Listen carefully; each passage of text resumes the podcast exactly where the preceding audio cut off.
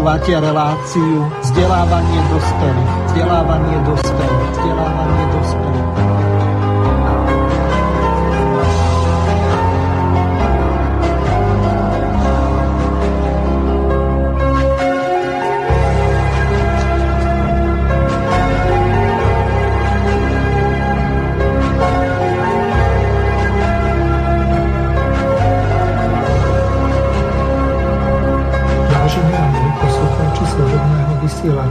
Vítam vás pri počúvaní relácie vzdelávanie dospelých. Mikrofónu vás srdečne pozdravuje zo štúdia Banska Bystrica Juh Miroslav Hazucha, ktorý vás touto reláciou bude sprevádzať. Tak ako bolo uvedené v programe, v dnešnej relácii sa budeme venovať právu na bývanie, rentierstvu ohľadom bývania, to znamená prenajímanie bytov. Hneď v úvode relácie predstavím našich dvoch hostí. Sú nimi právnik Roman Ruik a kolega z bývalej relácie Slobodného vysielača. Bývam, bývaš, bývame, pán Igor Lacko. Takže kolegov srdečne pozdravujem. A hneď e, idem e, priamo na meritum veci.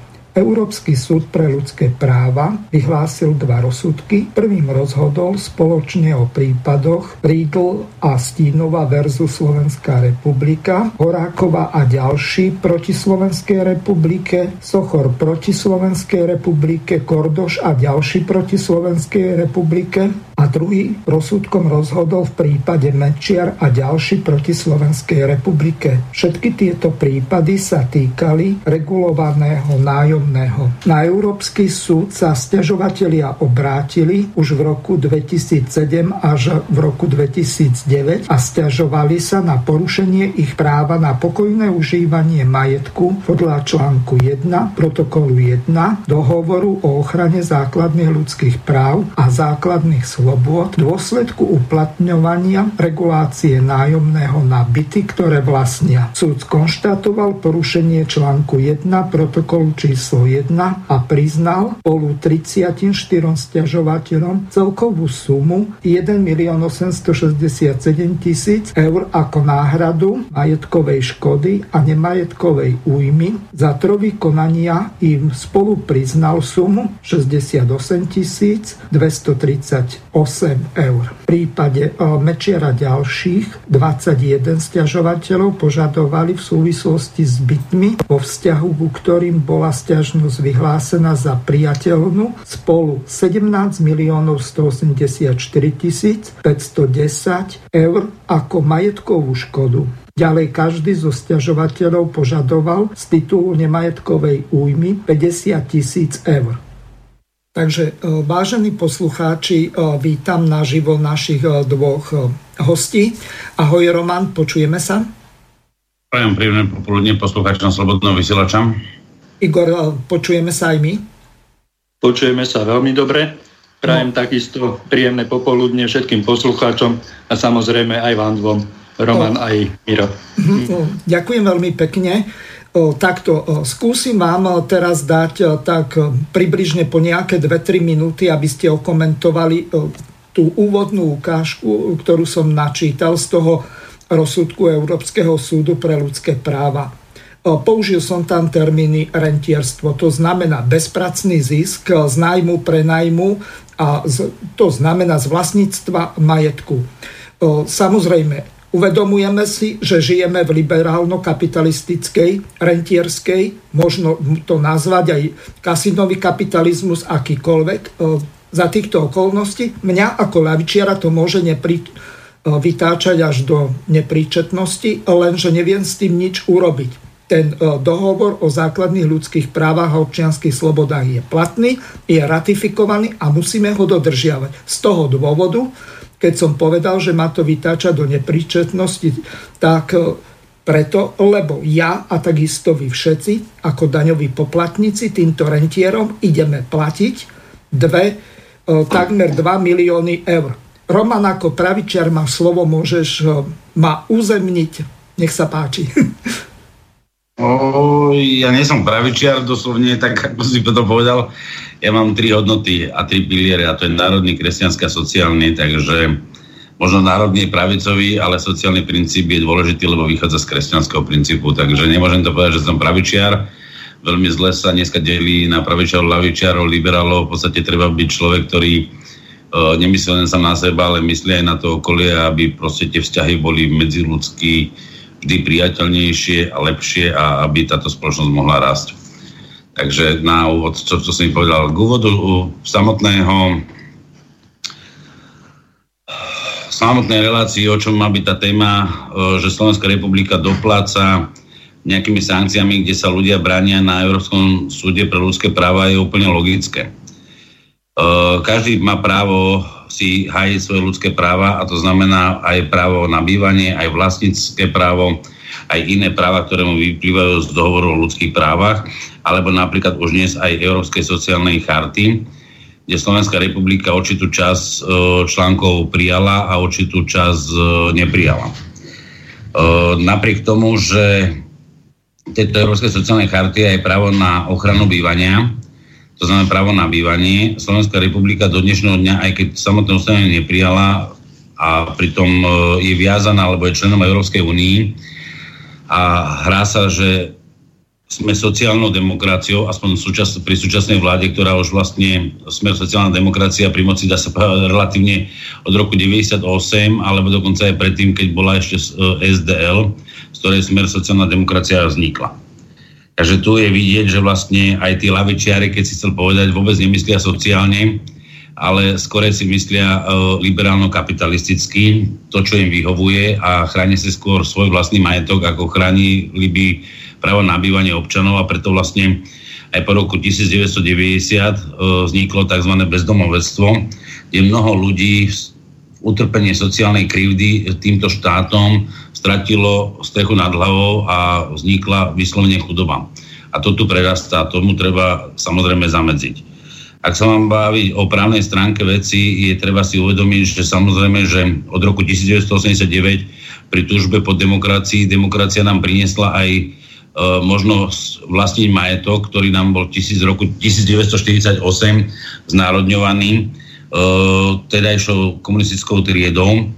Takže je úplne logické, že každý, kto, komu bol znárodnený majetok, ako napríklad byt, najmä teda sú to byty v Bratislave alebo v tých väčších mestách, v tých centrách, ktoré boli znárodňované komunistickou triedou, tak si treba uvedomiť, že vlastne komunistická trieda do týchto bytov uprednostnila alebo respektíve utvorila tzv. nájomný vzťah s každým jedným možným obyvateľom, pritom tieto byty nikdy nepatrili štátu, ako napríklad e, Socialistická republika alebo Československá socialistická republika budovala samozrejme aj byty pre svoju robotníckú triedu, či to bola Petržalka alebo iné sídliska. Takže je zrejme, že tieto nájomné vzťahy boli úplne logické e, za toho obdobia, avšak po revolúcii alebo nežnej revolúcii, alebo ako to môžeme nazvať, alebo organizovanom prevrate ŠTB Československou socialistickou republikou, tak môžeme povedať jednoznačne, že nevyriešili sa vzťahy práve pri návrate alebo respektíve k demokratickým princípom, kde každý má právo vlastniť majetok, to znamená, Nemôžeme hovoriť, že to je len demokratický princíp, ale je to minimálne ľudské právo. To znamená, je to aj z dohovoru OSN, dohovoru o ľudských právach, kde vlastníctvo sa zaručuje. A toto bolo prevzaté nielen teda v rámci OSN alebo Európskeho dohovoru ľudského práva do Ústavy Slovenskej republiky do článku 20. To znamená, každý má právo vlastniť majetok a dedictvo sa zaručuje. Takže každý jeden občan, ktorý po 89. si uplatní reštitučný nárok na byt, tak je úplne logické, že tento byt mu ten štát musel prinavrátiť, avšak bohužiaľ mu ho prinavráti rovno s nájomcom s tým, že vlastne sa začalo regulovať nájomné, aby tento nájomca neplatil viac, ako je udržateľné, to znamená, ako sú trhové ceny a na základe toho vlastne je poškodzovaný zase aj vlastník toho bytu a ten sa obratil na Európsky súd ľudské práva a potom samozrejme aj tieto spory vyhral proti jednotlivým etapám štátneho zriadenia, alebo respektíve osôb, ktoré predsedali v rámci vlády alebo boli premiérom alebo predsedom vlády Slovenskej republiky. To znamená, toto obdobie prebiehalo už problémov, dá sa povedať, od roku 1993, odkedy Slovenská republika vznikla. A najväčšie problémy boli, že vlastne sa neupravil ani úprava zabezpečenia ochrany práva na bývanie Európskou sociálnou chartou, ktorá bola revidovaná v roku 1996 a samozrejme Slovenská republika ju mala prijať najneskôr do roku 1999, kde práve už nastupujúca práve sociálna demokracia a liberáli pod SDKU do dnešného dňa neriešili tento problém. Tento problém zostal vyslovene vo lufte, kde bežný občan stráca právo na bývanie akékoľvek exekúcii. To znamená, môže urobiť uh, akýkoľvek napríklad obchod, kde si požičal peniaze a v neskôršom období, poviem príklad, stratil zamestnanie, nebo schopný splácať uh, úvery alebo požičky, alebo sú aj samozrejme osoby, ktoré aj opodstatne stratili uh, svoj majetok, napríklad, že konali nekalými spôsobom, že si objednali nejaký tovar alebo službu a ho nezaplatili a v exekúcii o takýto majetok došli. Ale ak sa vrátime k tomu bývaniu, tak tam je Román, zastavím ťa. Povedal som nejaký limit, samozrejme ty ho nikdy nedodržíš, tak radšej to ani nebudem hovoriť, ale dám slovo aj Igorovi Láckovi. Igor, počujeme sa? Áno, počujeme sa. Tak môžeš reagovať na tú úvodnú ukážku, respektíve to, čo som prečítal z toho rozsudku a samozrejme aj na Romana, ak máš iný názor. No najprv sa spýtam, že akú nálepku dáš mne? Žiadnu, ja som povedal, ešte e, sa ťa spýtam, že ako je to vlastne s tou tvojou reláciou, lebo ja z pravidla, pokiaľ ma niekto neupozorní na nejakú reláciu, tak všetky relácie kolegov nepočúval, lebo to by som musel byť e, celý čas e, niekde pripojený na internet a počúvať relácie, takže bohužiaľ nemám o tomto prehľad. Vysielaš ty ešte tú reláciu Bývam, bývaš, bývame? No, v súčasnosti som výrobu nových relácií pozastavil, pretože po už ani neviem, koľko, koľko relácií samostatných som vyrobil za spolupráci rôznych ľudí a hostí. Ale mm, už som sa dostal do štádia, kedy sme sa začali opakovať a opakovať už niekoľkýkrát. E, sme hovorili o tých istých témach a keďže som nevidel nejakú mohutnejšiu odozvu. Samozrejme na každú reláciu nejaké jednotlivé e, odozvy a otázky a pripomienky prichádzali, ale e, nejak k žiadnej viditeľnej zmene neprichádzalo, tak som to ako považ- začal považovať ako hádzanie hrachu na stenu. A preto som výrobu týchto relácií pozastavil, čo však neznamená, že sa nezúčastním debát týkajúcich sa bývania a bytovej politiky na Slovensku, ale už e, v spôsobe e, takom, že nebudem sa obzerať na minulosť, alebo nebudem hovoriť o tom, ako je to tu všetko zlé, ale pokiaľ dostanem priestor, tak sa vyjadrím k tomu, čo treba urobiť, ako danú situáciu riešiť a chcem ponúkať reálne riešenia budem rád, pokiaľ sa takýchto debat, v ktorých budem účastný, e, sa e, objavia alebo zúčastnia e, ľudia, ktorí majú takisto nejaký svoj pohľad na, s konkrétnym riešením a budeme môcť nejak na verejnosti jednak prezentovať vlastné pohľady, vlastné myšlienky,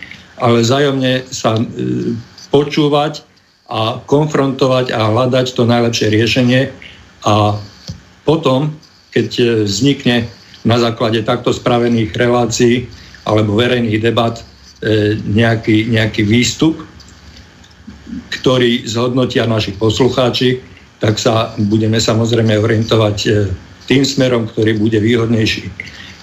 Ešte raz opakujem, ja nejaké riešenie mám, ale napriek tomu, že som povedal, že do minulosti sa vrácať nebudem, tak e, je potrebné predsa len sa vrátiť, aspoň stručne. A e, keď e, mám hovoriť momentálne o problematike rentierstva, práva na bývanie a o týchto otázkach, tak hneď na úvod chcem povedať, že každý jeden, čo žijeme, tak žijeme život v troch etapách pracovná etapa 8 hodín, súkromná etapa 8 hodín a pasívna e, etapa spánok. Vieme, že jednu tretinu svojho života prespíme všetci. A pokiaľ máme spať, tak musíme mať kde tú hlavu skloniť. A týmto sa dostávame k tomu bývaniu. A pokiaľ spíme, tak sme v stave pasívnom, čiže nič neprodukujeme. A z tohoto titulu e, bývanie a, a bytová otázka ako taká musí byť oprostená od nejakého rentierstva, od nejakej možnosti zarábať na niekom, kto si potrebuje oddychnúť, kto potrebuje načerpať e, nové sily do ďalšieho dňa, do ďalšej práce, do ďalšieho oddychu, do výchovy svojho potomstva, do štúdia, do vzdelávania a tak ďalej. Pretože každý dospelý človek približne od 20. do toho 60. roku e, chodí do práce na 8 hodín, aspoň v našej spoločnosti je to takto bežné potom sa 8 hodín venuje svojim záľubám, koničkom, rodine. Hovorím rodine, deťom, výchove, štúdiu, športu a tak ďalej. A 8 hodín, 7, 8, kto ako si pospí, aby mohol fungovať aj druhý deň ďalší. No, lenže keď e, si zoberieme tieto tri etapy, nášho fungovania, tak e, chodíme do práce, aby sme niečo zarobili. Aby sme si zarobili na jedlo, aby sme si zarobili na svoju zábavu a koničky a aby sme si zabezpečili bývanie. Ale chodíme do práce k niekomu, kto nám tú prácu poskytuje. To bývajú obyčajne nejakí podnikatelia, fabrikanti, a vrátim sa hlboko do minulosti, keďže pochádzam z partizánskeho, tak e, pán Baťa to vyriešil tak, že keď prišiel do partizánskeho, respektíve do Šimonovian, to je dedinka ešte stále partizánskom, síce už ako v rámci partizánskeho, ale je to dedinka pri rieke pod horou, klasické baťovské prostredie. Keď sa pozriete na Svit alebo Zlín, bola kedy Gotwaldov a partizánske, tak to sú veľmi podobné lokality. Rieka, hora, rovina. Toto si vyhľadával pán Baťa pre zakladanie svojich miest a keď si za, e, svojich miest na podnikanie, e, neprichádzal nikdy do nejakého už zabehnutého systému. On si vytvoril najprv vlastnú fabričku, do ktorej mu chodili ľudia z bližšieho vzdialeného e, okolia. A keď si vybudoval tú fabričku, tak pre svojich zamestnancov vybudoval e, miesto na e, odpočinok a bývanie. Mal to vyšpekulované veľmi múdro, pretože zistil, že oddychnutí a spokojní ľudia mu podajú podstatne vyšší výkon v, e, v robote. Hej ako unavený, vyčerpaný, ktorí mu dochádzajú z veľkej vzdialenosti do jeho fabričky, dneska veľkej fabriky, respektíve dneska už takmer žiadnej fabriky, ale hovorím o závodoch 29. augusta Partizánskom. No, aby bol pán podnikateľ Baťa spokojný so svojimi pracovníkmi, tak museli na to vytvoriť aj podmienky a vytvoril im ich tak, že im zabezpečil strechu nad hlavou. Boli to domčeky, dvojdomky, bol to veľký kultúrny dom, bolo to učilište, čiže zabezpečil komplexne všetko, čo také mestečko, mesto potrebovalo. Dneska podnikatelia takýmto spôsobom neuž- ne- neuvažujú. Príde, postaví halu na zelenej lúke, dokonca na ornej lúke, veľmi úrodnej. Zoberme si len posledný prípad e, Jaguar pri Nitre. Postaví haly, do nich donesie fabrik, e, stroje, strojné vybavenie, stiahne z Nitry a blízkeho okolia ľudí, ponúkne im žobrácku mzdu a keď mu tí ľudia z blízkeho okolia e, za takú mzdu nechcú robiť, tak si privezie Srbov, Bulharov, Ukrajincov a domáci len horko zaplačú, bez toho, že by im zabezpečil strechu nad hlavou. O, oni, tí ľudia, oni tí ľudia, ktorí sú tam zamestnaní v tom roveri, e, v Jaguári, nemajú zabezpečené bývanie. Hm. Tí z, veľký, z veľkej vzdialenosti, teda tí zahraniční väčšinou, tak sú natlačení v ubytovniach po troch, štyroch, desiatich na jednej izbe. Prežívajú len preto, aby, aby sa ozaj vyspali niekde, aby nespali niekde pod stromom alebo pod mostom, pretože robia len preto, aby zarobili a svoje peniaze mohli vyviezť von domáci ľudia z Nitry a okolia blízkeho, ktorí e, majú svoje domčeky, majú svoje bývanie, tak tam za ponúkané platy neprídu. A tí nie sú zaujímaví pre toho anglického producenta, fabrikanta. O, Igor, to... zastavím ťa na chvíľu vzhľadom k tomu, že Roman môže byť v tejto relácii len prvú hodinu, tak e, jemu odovzdám slovo, ale najskôr uvediem základné informácie.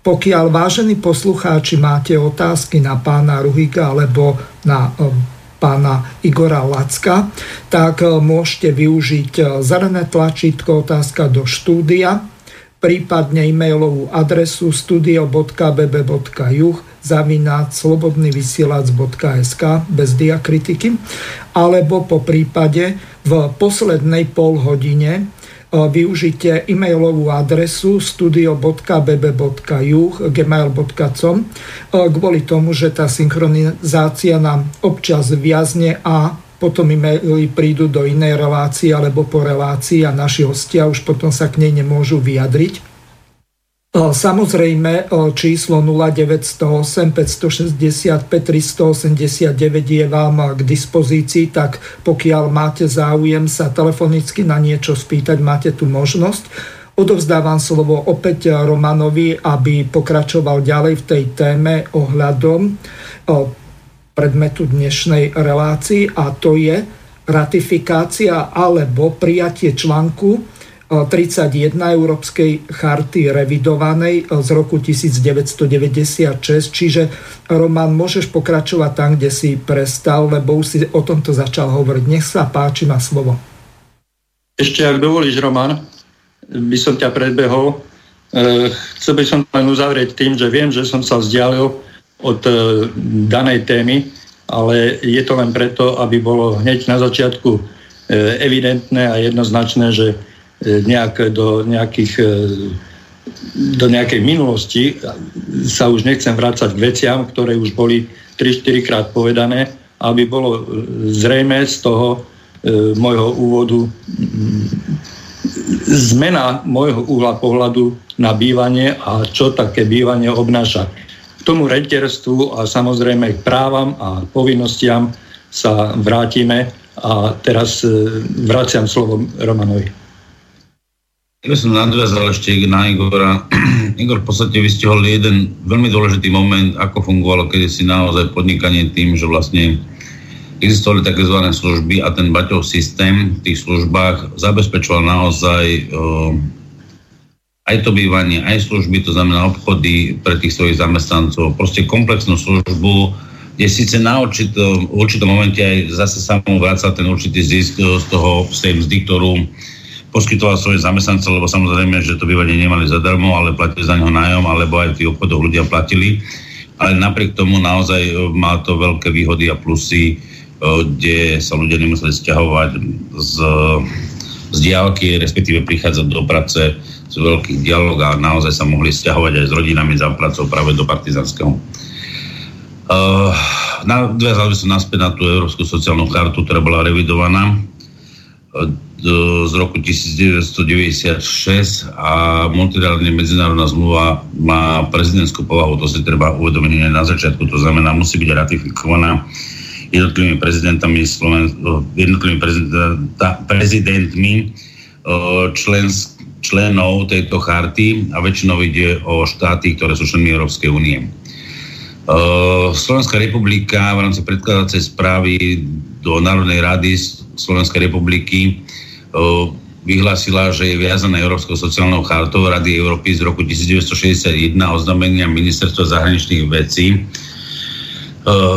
číslo 329 z roku 1998, ako je dodatkovým protokolom k Európskej sociálnej charte Rady Európy z roku 1988 a to oznámenie Ministerstva zahraničných vecí z, s číslom 330 z roku 1998. Samotné programové vyhlásenie vlády Slovenskej republiky z júla 2006 uznesenia vlády číslo 660 z 31. júla 2006 v tretej časti sociálna oblasť uvádza.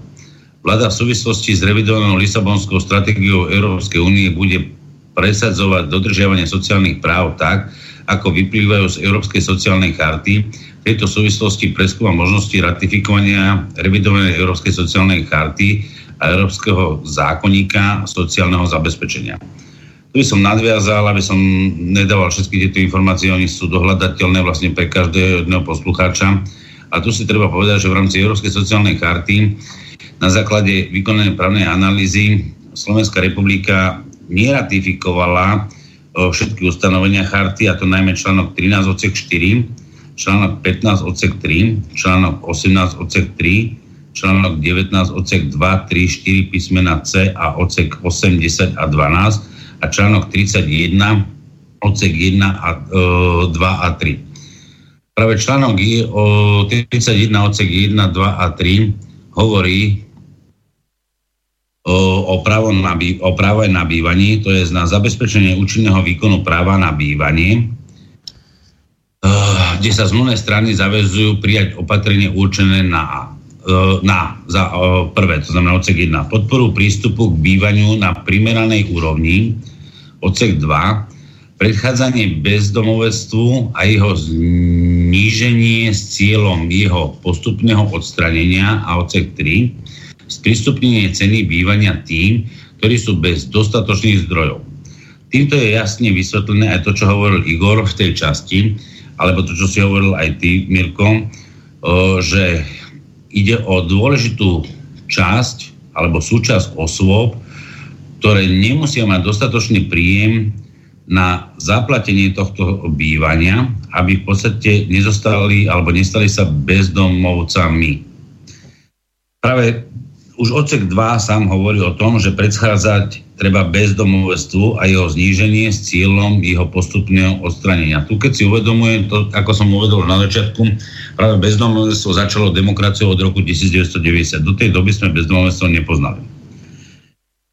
Pritom dnes príjmame nejakú chartu, Európsku, teda Európsku chartu sociálnych práv, alebo chceli by sme prijať, respektíve Slovenská republika ju ešte dodnes neprijala, ale sama vytvorila bezdomovstvo. Takže je otázka vyslovene na tých práve politikov a osob orgánov štátnej správy, prečo nekonali tak, aby proste bezdomovstvo na Slovensku nedochádzalo a prečo nekonajú tak, aby napríklad pri reštitúciách poskytli náhradné byty to znamená mestami, obcami v rámci prenesenej štátnej správy alebo štátom, aby zabezpečili nájomcom, ktorí boli v reštočných bytov, im náhradné nájomné byty.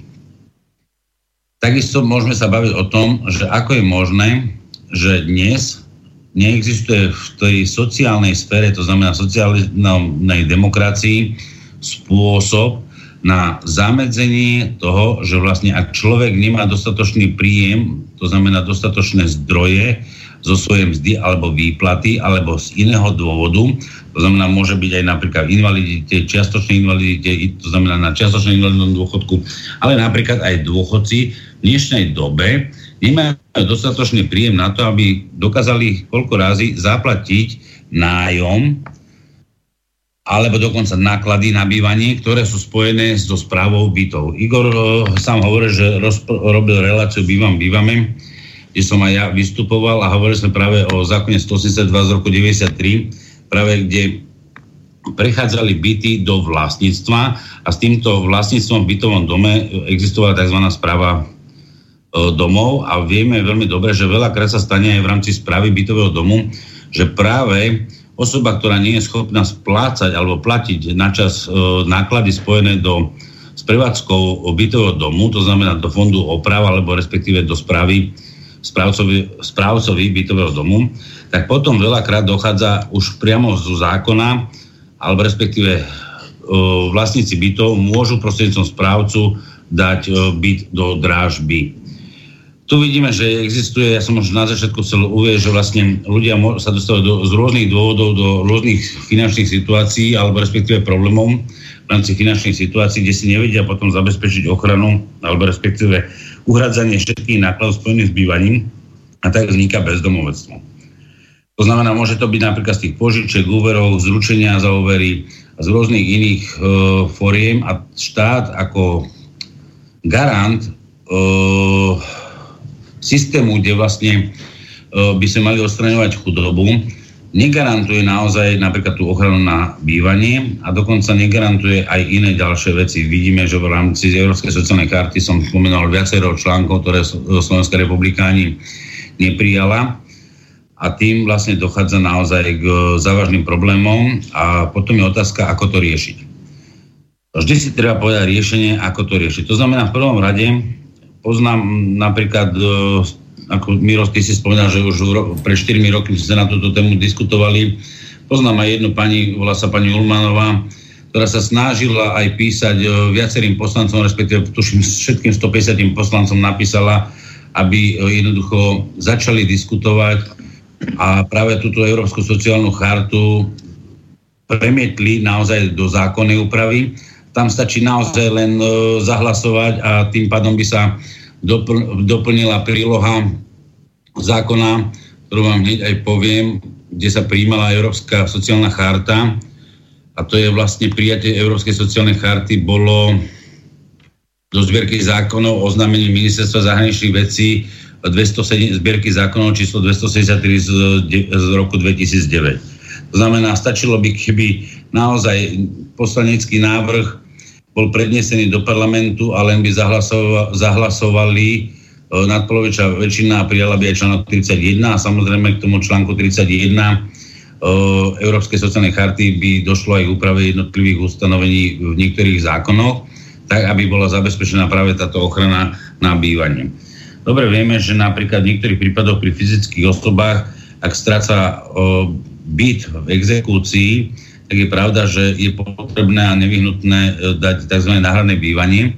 To znamená, z vlastníctva e, to náhradné bývanie ide do tzv. nájomného bývania, ktorý je vlastne forme možné aj nižšej kategórii, čo postačuje na to, aby bol exekuovaný byt aj vo vlastníctve. A napriek tomu e, ten nájom vlastne v tomto prípade môže byť aj uzavretý so súkromnou osobou, ktoré už práve táto osoba, ktorá nebola schopná splácať náklady na bývanie z vlastníckého vzťahu, tak už potom vôbec nemôže byť schopná ani splácať e, nejaké nájomné e, niekomu, nejaké tretie osobe, kde štát naozaj nereguluje vlastne nájomné, nereguluje výstavbu nájomných bytov, tzv. sociálnych bytov, dostatočnej miere, lebo nemôžem povedať, že by sa neexistovali nejaké sociálne byty, existujú, ale sú v nedostatočnej miere na pokrytie naozaj skutočných problémov dneska na Slovensku aké sociálnej situácii sa ľudia nachádzajú. A naozaj o, potom dochádza tomu bezdomovectvu. Takže tu je potrebné forma. Prijatie zákona na to, aby existovala podpora a donútiť aj obce o, a vyššie územné celky, aby začali fungovať na princípe, kde môžu, dokonca existuje na to zákon, hneď poviem aj ktorý, tuším je to 443 z 2010, Neviem sa usvedčím o tom. Áno, zákon o dotáciách na rozvoj bývania a so, o, o sociálnom vybavení, či o sociálnom bývaní. To znamená, tu je možnosť prostredníctvom štátneho fondu rozvoja bývania získať finančné prostriedky na to, aby sme stavali nájomné byty, alebo respektíve, aby jednotlivé byty mohli aj obce a mesta odkúpiť, ktoré budú sociálnymi bytmi, to znamená nájomnými bytmi. Samozrejme sú tam výnimky, že nemôže to byť nájom zase v súlade so zákonom, ktorý bol prijatý, tuším, z roku 2014-98, kde sa urobil zákon o krátko dobom nájomnom, nájomnom bytu, ktorý zase slúžil na to, že vlastne väčšinou vlastníci bytov, ktorí prenajímali byty, tak mali problém zase sa zbaviť toho nájomcu s tým, že vlastne títo nájomcovia zneužívali to, že povedali, že v tomto byte mám teda právo nájomnej zmluvy a už ťažko ste ho odtiaľ dostali, preto sa vlastne urobil zákon o krátkodobom nájomnej bytov. Ale toto nie je témou dneška to je skôr medzi osobami na ochranu vlastníkov bytov, ktorí sa nevedeli zbaviť nájomcov, ale my sa musíme baviť o ochrane práve tých, ktorí strácajú strechu nad hlavou a práve toto právo na bývanie negarantuje štát. A my musíme hovoriť o tom, že ako teda. To znamená, povedal som prvú variantu prijatím zákona, stačí teda prijatím aj článku 31 Európskej sociálnej charty poslancami Slovenskej, e, teda Slovenskej národnej rady. E, ak nie je vôľa týchto poslancov, tak potom treba rozmýšľať nad tým a sledovať politické subjekty, ktoré nie sú parlamentnými stranami, ktoré by takúto zákon presadzovali a mali vo svojich volebných programov. Ja osobne, už keď som kandidoval v roku 2013 13 za župana Bratislavy, tak som práve presadzoval tzv. aj domy novej nádeje a práve som hovoril o tom, že vyšší územný celok Bratislavského kraja nikdy neriešil a mohol riešiť e, zo štátneho fondu rozvoja bývania práve nájomné byty pre sociálne slabšie osoby alebo sociálne slabšie rodiny. Takže tu je vidieť, že sú ľudia, ktorí na to myslia a na druhej strane sú ľudia, ktorí sú v a vyslovene robia opak. Vzor môžem povedať napríklad politika, ktorý ani do parlamentu nechodí, volá sa Igor Matovič, má najviac tlačoviek na vykrikovanie a potúčania, poukazovanie ako všetci ostatní konajú nezákonne a pritom on sám bol privatizátorom práve Slovodárny, uh, ktorú, kde vyhodil tuším cez 200 ľudí len preto, aby proste urobil z toho, prerobil to na byty a urobil si vlastne z toho biznis. Takže tu je vidieť, že keď máte nejakú slobodáren, ktorá je viac menej sociálneho charakteru, je už absolútne nelogické, ako môže mesto, obec, štát vôbec e, predať takúto budovu súkromnej osobe, keď sama nemá na zabezpečenie ochrany bývania iných ľudí, aby zabezpečilo sa naozaj tá strecha nad hlavou každému, ktorý sa dostane do, ktorý zostane v núdzi. Takže tu je vidno, že vlastne niekedy práve tie politické subjekty alebo tie osoby, ktoré sú v parlamente, ani nemajú záujem práve prijať tento článok 31 z dô, práve z dôvodov, že sa im ľahšie kupujú nejaké byty, ktoré boli správe v obciach alebo v mestách, alebo o, nebude aj štátne byty a tieto byty potom vlastne takto sprivatizujú, zbavia sa pôvodných nájomcov, ľudia sa stanú bezdomovcami a on si vlastne urobil len biznis toho, že vlastne kúpi lacno, jemne, do toho zreko, jemne ich zrekonštruuje, spraví z toho vlastne byty, alebo malometrážne byty a tie ľahšie predá a ide s 300% ziskom. Takže práve preto aj niektorí poslanci nepotrebujú poslanecký plat a nechodia do parlamentu, ale využívajú parlament len na to, aby dokázali sa medializovať, ako sú oni práve tie sociálne osoby, ako chcú pomáhať ľuďom a aká kriminalita sa tu pachá, pritom túto kriminalitu vykonávajú vyslovene takýmto spôsobom obchádzania zákona aj sami. Samozrejme, že prokurátori takéto veci nestihajú, lebo nemajú na to čas a policajti tiež sú zaťažovaní inými vecami, lebo dnes sa kradnú snáď všetko od bicyklu a pišku od, v obchode. Takže na to naozaj nie je čas, aby riešili práve politikov, lebo však to by bolo len komplikované. Dokážu tak riešiť len tých, ktorí chodia vykrikovať na námestia, ako dnes sa riešia nejaké problémy za slušné Slovenskom. Uh, takže vráťme sa k téme. Ak by boli nejaké otázky, rád ich zodpoviem k tejto téme, uh, čo sa týka ochrany bytov alebo krátkodobého nájmu bytu, alebo naozaj ako riešiť celú túto problematiku, alebo ak má niekto problém uh, práve v Román, máme tu niekoľko otázok, ale je to zväčšené jedno kopito, tak aspoň jednu z nich. Dobrý deň, Prajem.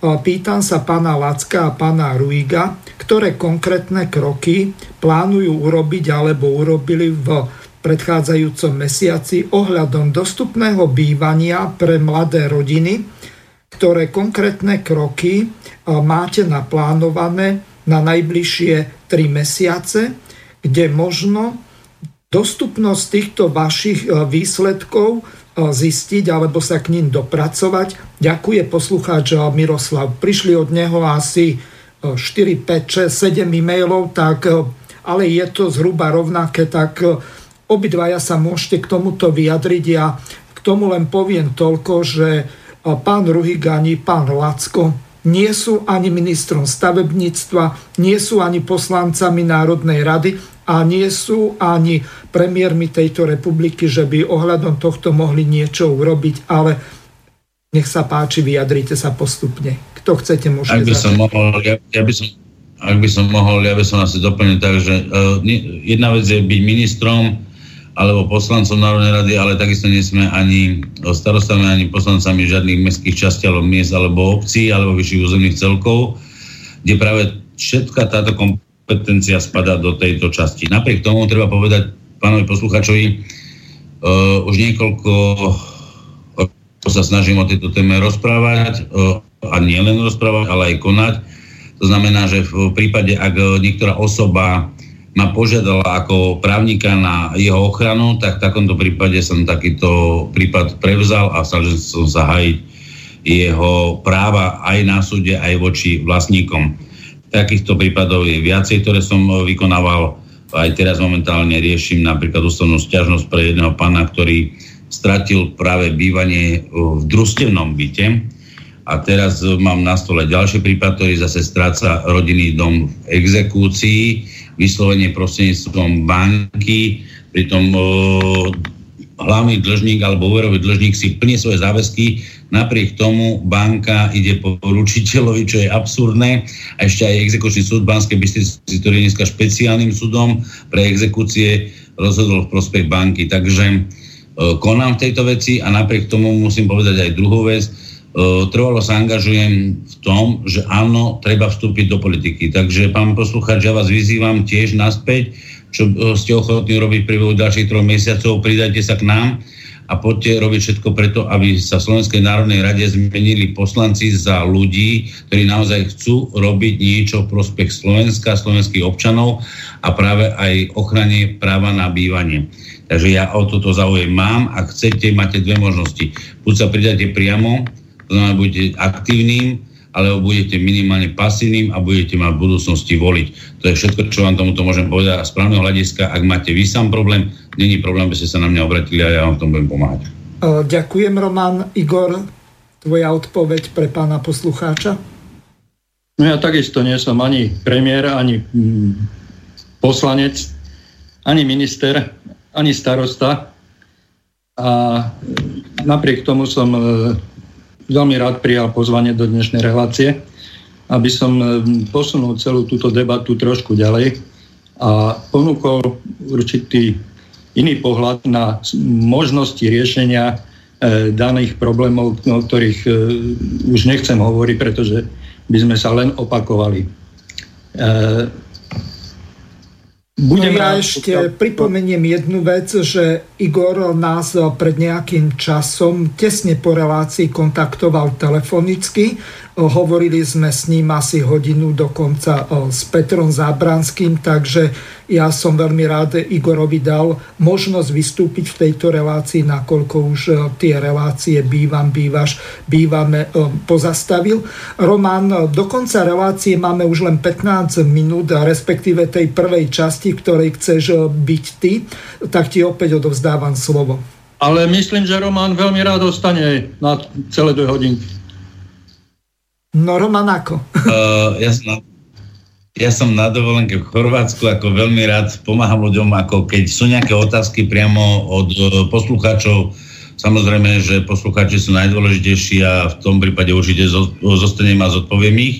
Mm-hmm. Ak uh, máme hovoriť o teoretickej roviny, myslím si, že obsahovo som v rámci dohovoru o Európskom sociálnom programe, respektíve článku 31 práva na ochranu bývania. Som povedal viac menej, čo som mohol o, o nejaké stručnosti a zrozumiteľnosti, nakoľko v tejto veci je neskutočne veľa právnych predpisov a zákonov ktoré vlastne hovoria viac menej okrajovo o dotáciách, o najmä spôsobe výkonu najmu, ako má vyzerať nájom od občianského zákonníka, potom nájom o krátkodobom bývaní, potom nájom vlastne o bytoch, ktoré sú v štátnej službe, o podpore nájmu alebo respektíve výstavby nájomných bytov a používaní nájomných bytov. Je toho strašne veľa, takisto aj o reštitučných nárokov.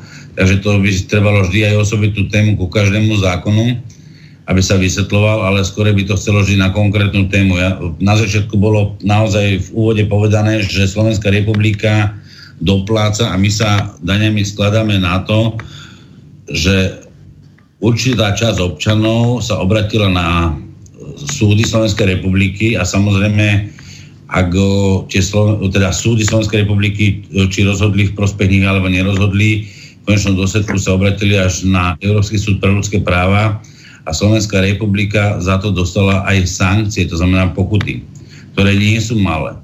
A pravda je taká, že práve všetci občania sa skladáme zo svojej tvorivej činnosti, kde odvádzame daň, to znamená daň z príjmu alebo daň zo závislej činnosti, to znamená podnikateľ daň zo závislej činnosti alebo daň z príjmu právnických alebo fyzických osôb, to znamená aj daň zo mzdy a práve štátny aparát, to znamená zamestnanci štátnej správy, e, poslanci Slovenskej národnej rady e, sú platení z našich daní.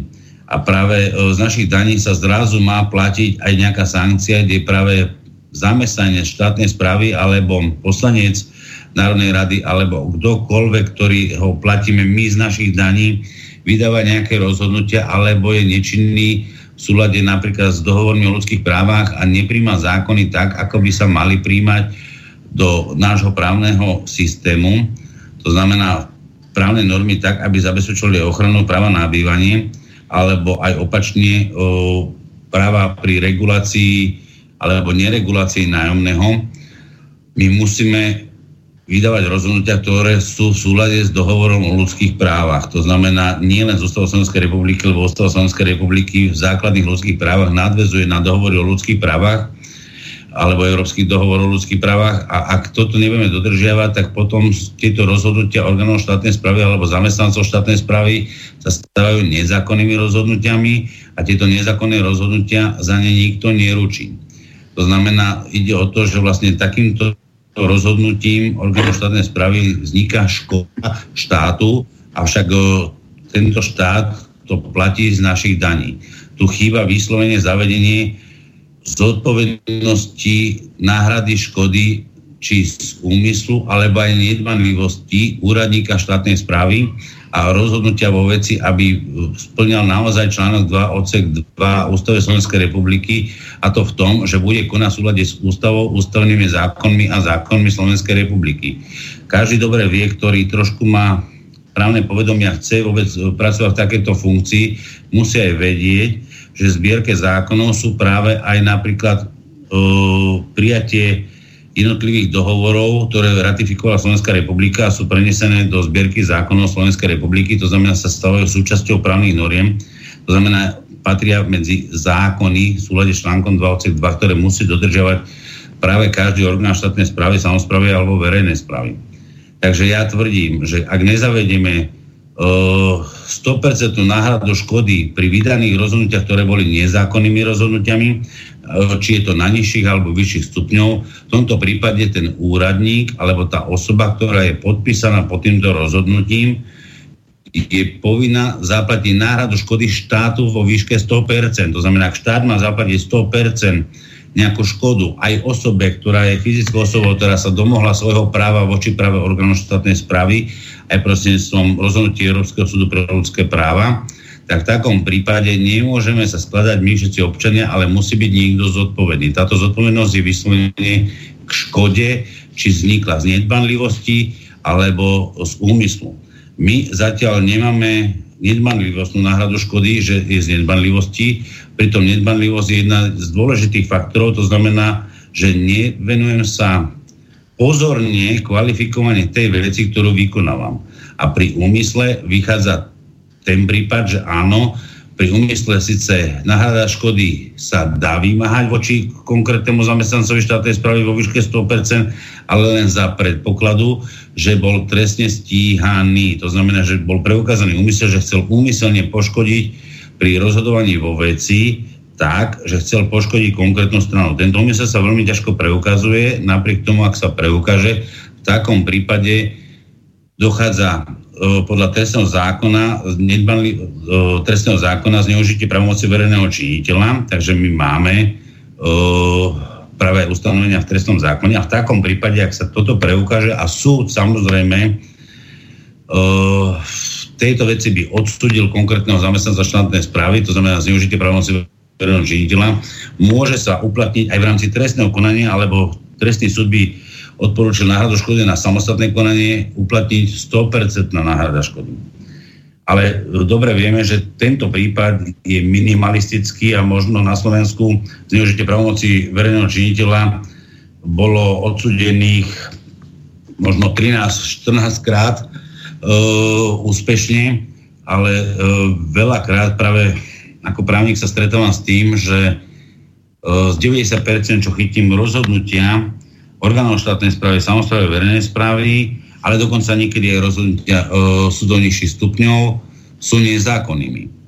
A práve pri preskúmovaní rozhodnutí štátnej správy, zákon, teda rozhodnutí orgánov štátnej správy, samozprávy, verejnej správy, rozhodujú nich správne súdy. A správne súdy e, preskúmavajú tieto rozhodnutia na základe e, žaloby na preskúmanie týchto rozhodnutí a keď správny súd vydá rozhodnutie, že je rozhodnutie nezákonné, z, nech je to akéhokoľvek dôvodu, že či by bol nedostatočne odôvodnené rozhodnutie, alebo by bol, malo iné vady toto rozhodnutie, to znamená, že tieto rozhodnutia by boli nepreskúmateľné a z tohto dôvodu takéto rozhodnutie by správny súd zrušil a vrátil vec na ďalšie konanie, už tým pádom vzniká nejaká náhrada škody, už ujma minimálne za čas, ktorý ste sa tejto veci museli venovať. To znamená nie len škoda, ktorá je vyriešená v rámci náhrady trov pr- eh, konania právneho zastúpenia, ale aj škoda, ktorá vám ušla, to znamená za ušlý čas. A práve túto škodu by ste si mali vedieť uplatniť voči zamestnancom štátnej správy. Toto naozaj, to, toto naozaj tu chýba. Existuje zákon tzv. Uh, náhrada škody z, ne, z nesprávneho úradného postupu, avšak opäť, uh, ak budete úspešní žalobe na náhradu škody z nesprávneho úradného postupu vy síce škodu získate v nejakej miere alebo výške alebo sume e, k odôvodnenej veci, avšak opäť e, ju platí štát a neplatí ju práve ten úradník, ktorý vydal toto rozhodnutie. Takže si myslím, že je na čase aj pristúpiť e, k zmene zákonov tak, aby bola zodpovednosť za náhrady škody aj z nedbanlivosti a to vo výške 100% úradníkom, alebo týto osob, to, tá osoba je povinná na to, a, ktorá takéto rozhodnutie vydala. A to isté by sa malo týkať aj poslancov Národnej rady, by som chcel dokončiť, lebo poslanci Národnej rady mnohokrát prijímajú zákony, ktoré sú v rozpore s dohovorom o ľudských právach Môžeme sa napríklad baviť o tom, že napríklad takýto uh, rozpor bol v daňových licenciách pri, pre podnikateľov, kde podnikatelia museli platiť daňovú licenciu, uh, či mal zisk alebo nemal zisk a pritom ešte úplne v rozpore a diskriminačne v tom, že vlastne bol odkazaný na ďalší zákon, uh, či je platiteľom DPH alebo nie je platiteľom, čo je absurdné. A jednoznačne vieme, že vlastne akákoľvek diskriminácia je zakázaná a táto diskriminácia sa tu používa. To znamená, dobre vieme, že vlastne zákonodárny orgán, ktorý prijal takýto zákon, by mal byť postihovaný vo všetkých prípadoch, to znamená všetci 150 poslanci, alebo respektíve tí, ktorí zahlasovali za takýto zákon, by mali zaplatiť náhradu škody všetkým tým uh, spoločnosťam alebo podnikateľom, ktorí takúto daňovú licenciu alebo respektíve za takúto daň uh, museli zaplatiť ktorá bola v rozpore alebo je v rozpore s dohovorom o ľudských právach. A verím tomu, že aj v tomto prípade na tom pracujem, aby Európsky súd pre ľudské práva v budúcnosti vydal takéto rozhodnutie. A ja dúfam, že časom e, tento štát a títo ľudia, ktorí dneska sa tvária ako zákonodárny orgán, e, raz budú musieť všetko zaplatiť ľuďom to, čo im spáchali na forme alebo ujme na škode, e, ktorá im vznikla. Roman, máme tu nejaké otázky, prečítam aspoň jednu ďalšiu. Píše nám poslucháčka Zuzana. Dobrý deň. Na Margo otázok predchádzajúceho poslucháča čítala som v trende alebo v pravde, už si presne nepamätám. Bol tam zverejnený článok o tom, že je absolútny nezáujem o mladomanželské pôžičky z Fondu rozvoja bývania. Aspoň predpokladám, že skrátka R, FRB je to ak sa milím, tak ma opravte. E, bolo, by, bolo to zverejnené približne pred desiatimi dňami. Mladí ľudí, e, ktorí uzavreli, mladí ľudia, ktorí uzavreli e, manželstvo, myslím, že do novembra 2018 je zatiaľ žalostne málo. Žiadosť podalo iba 22 ľudí. Príspevok je, tuším, do výšky 50 tisíc eur. Čo si o tom myslia, respektíve vedia e, pán Ruhik a pán Lacko. S pozdravom ostáva Zuzana. No k tejto téme ja by som sa... To... No, Idem ja? No, Igor, skús teraz ty a potom zase bude Roman pokračovať. Čo viete no, o tom? Téme, k tejto téme by som sa vyjadril asi nasledovne. E, dochádza tu k zámene pojmov. Kdežto obsah je absolútne odlišný, alebo teda neporovnateľný. No, Keď hovoríme to. o mladomanželských pôžičkách, tak ako to vníma moja generácia a starší, tak e, bola kedy, keď tu fungovali pred rokom 89 mladomanželské pôžičky, tak to boli mladomanželské pôžičky poskytnuté na zariadenie bytu. Zopakujem ešte raz. Na zariadenie bytu. Nie na získanie. Pretože v 80, pred 89. boli byty pridelované. Či už podnikové, alebo družstevné, alebo štátne. E, vieme dokonca, že mali sme tu aj policajné byty, e, domy, vojenské. E, vojenské a tak ďalej a tak ďalej. Každá organizácia, ktorá mala možnosť e, si z vlastných prostriedkov pre vlastných zamestnancov postaviť nejakú bytovku, tak si to postavila hej, a pridelovala, nie predávala, ale pridelovala na e, nájom na dobu neurčitú svojim zamestnancom, aby uspokojila základnú potrebu tých svojich zamestnancov, čiže strechu nad hlavou. Keď hovoríme o mladomáželských pôžičkách dnes, tak správne nám e, písateľka e, uviedla sumu nejaké okolo 50 tisíc, ale pozor, to nie je na zariadenie bytu, ale na zabezpečenie bytu. A to je secakramenský rozdiel. Pretože keď vy aj získate nejakú pôžičku, nie je to, nie, nie je to nenávratná pôžička. Vy sa tam zavezujete e,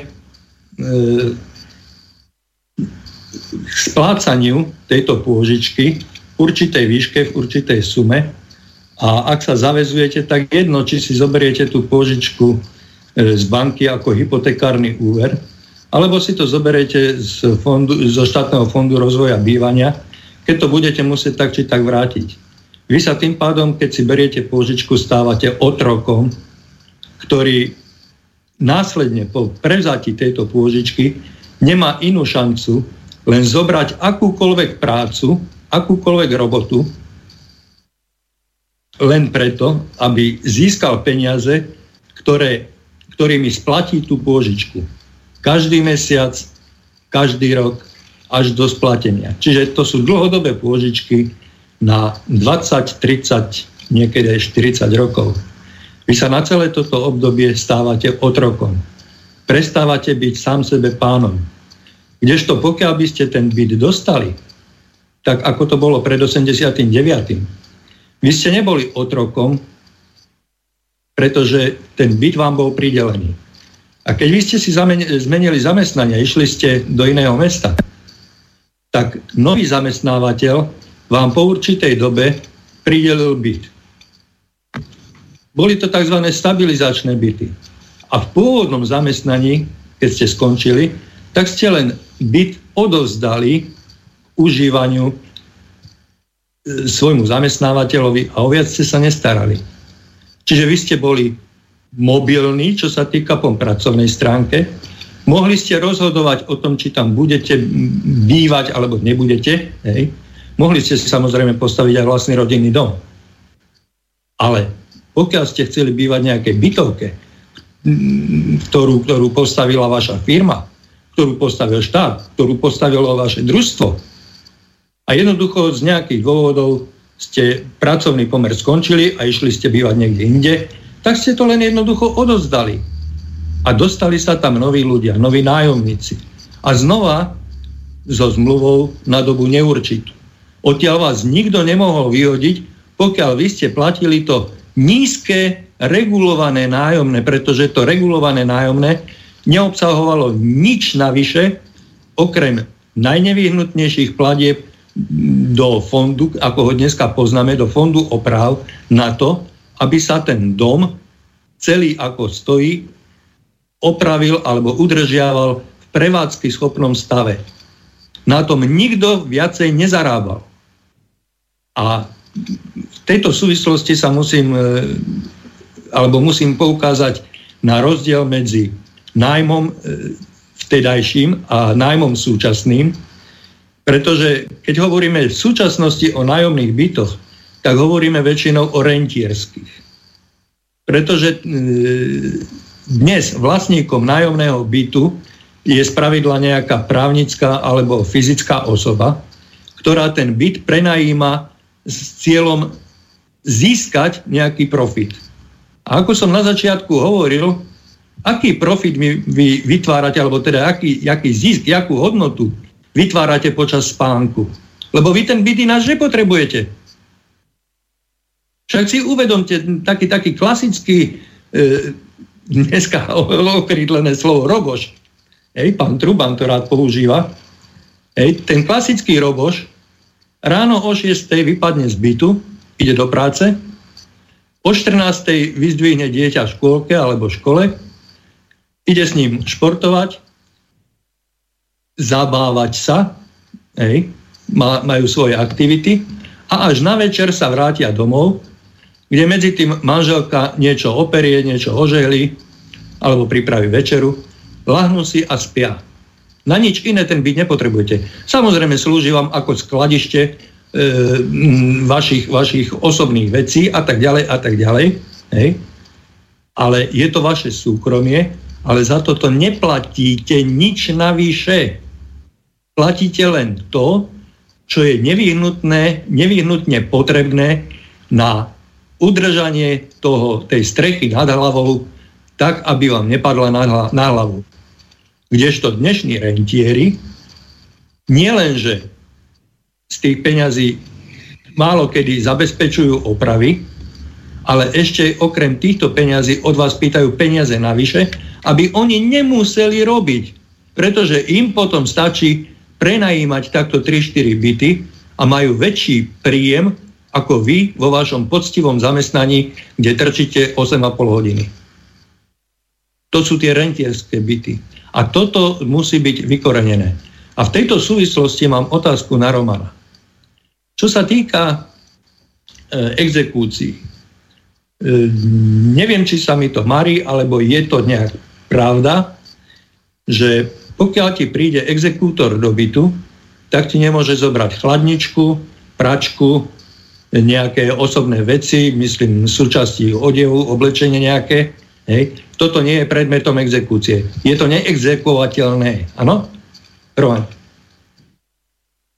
Uh, nie je zase úplne všetko, že neexekuovateľné. Samozrejme, že keby ste mali napríklad chladničky dve, tak je jedno no, exekuovať. Áno, samozrejme. Uh, je niečo navyše. Uh, ide, tak... o, ide, o, o, ide o nevyhnutné veci, ktoré sú tzv. minimálnou garanciou životnej úrovne, ktorú vám musí exekutor garantovať, to znamená, respektíve zákonom ich garantuje, že osobné veci ako je oblečenie vám zobrať nemôže.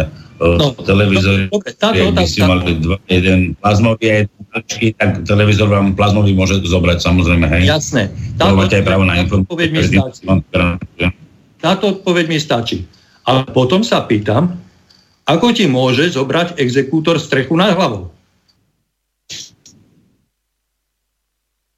Keď ti nemôže zobrať osobné veci, ako ti môže zobrať strechu nad hlavou? To je jednoducho nepripustné. Uh, pokiaľ máš 2-3 byty a prenajímaš ich, samozrejme, pokiaľ máš 2-3 byty ďalšie a prenajímaš ich, to ti môže byť exekuovateľné. Ale nemôže ti zobrať to posledné, čo ťa má ochrániť pred nepohodou a počasím a čo ti má zabezpečiť to, to najnevyhnutnejšie súkromie, tak, aby si sa ty mohol zregenerovať, aby si e, mal nejaké to súkromie, aby si sa mohol e, pozviechať z predcha- predošlého ťažkého a vyčerpávajúceho dňa. A toto ti dneska exekútor môže zobrať? No fuj, hamba. To je no. hyenizmus a, a, a je to na odstrelenie všetkých, ktorí s, tý, s takýmto niečím e, súhlasili. To je antisociálne. Ja nehovorím o socializme, ale o sociálnych veciach, sociálnych väzbách, sociálnych vzťahoch medzi ľuďmi. Je to nehumánne. Roman, dobre by bolo vysvetliť našim poslucháčom za predpokladu, že by e, bol ratifikovaný a dostal sa do zbierky zákonov ten článok 31, ktorý je témou dnešnej relácie, čiže právo na bývanie, tak za takýchto okolností by sa musel upravovať aj exekučný zákon. To znamená, že by ti exekútor nemohol zobrať jediný byt alebo dom, v ktorom bývaš ty a tvoja rodina a je nevyhnutný na zabezpečenie tvojich základných životných potrieb pre teba aj No samozrejme existenčná. To je, to je nevyhnutná podmienka na zabezpečenie existencie. To je existenčná nevyhnutnosť. Hej? A na toto nesmie byť šance. Nech sa páči, Roman, má slovo. Uh, samozrejme, exekučný poriadok by sa musel zmeniť minimálne v tom, že musí sa učiť, čo je tá nevyhnutnosť uh, práva na bývanie. Nevyhnutnosť práva na bývanie napríklad je možnosť učenia, že na jednu osobu je potrebné mať, ja neviem, napríklad 20 m štvorcových keď sú dve osoby, tak bude to napríklad do 30 m štvorcových. Keď to budú tri osoby, to znamená, bude to napríklad minimálne 40 m štvorcových. To znamená, že musí byť zabezpečené tak, že budú tam napríklad dve izby. Mm. Takže e, samozrejme týmto pádom, e, ak by mal niekto nadštandardný byt, ktorý by mal 130 m štvorcových, tak v takom prípade ten exekútor by mohol zabezpečiť speňaženie tohto bytu, aby uspokojil aj veriteľa, to znamená pohľadávku, ale na druhej strane by musel zabezpečiť z toho príjmu, ktorý by sa scudzoval ten konkrétny byt, by musel zabezpečiť aj bývanie v podobe tých, tej plochy metrov štvorcových, aby jednoducho bola zabezpečená tá ochrana práva na bývanie tej konkrétnej rodiny alebo tej konkrétnej osobe. Len ťa znamená, doplním. je pravdou len, aj to, len ťa doplním, netreba vymýšľať vymyslené. Presne, takto to fungovalo totiž pred tým 89. No len vtedy neboli exekútory. Nie, nie, nie, nie, nie, nie, prosím sa, to nemali ľudia vo vlastníctve byty, to nie je pravda. Nemali, nemali, ale toto, čo hovoríš, e, tá, tá metráž, že čo je nevyhnutné, tak tá fungovala. Aha, Pretože dobre. aj pred 89. si mohol, e, si si mohol ako jedinec, jednotlivec zobrať e, štvorizbový byt, ale keďže norma bola 42 metrov na jednu osobu, tak 80 e, metrový byt si už platil nadmer. Mhm. Čiže ty si platil viacej ako ostatní.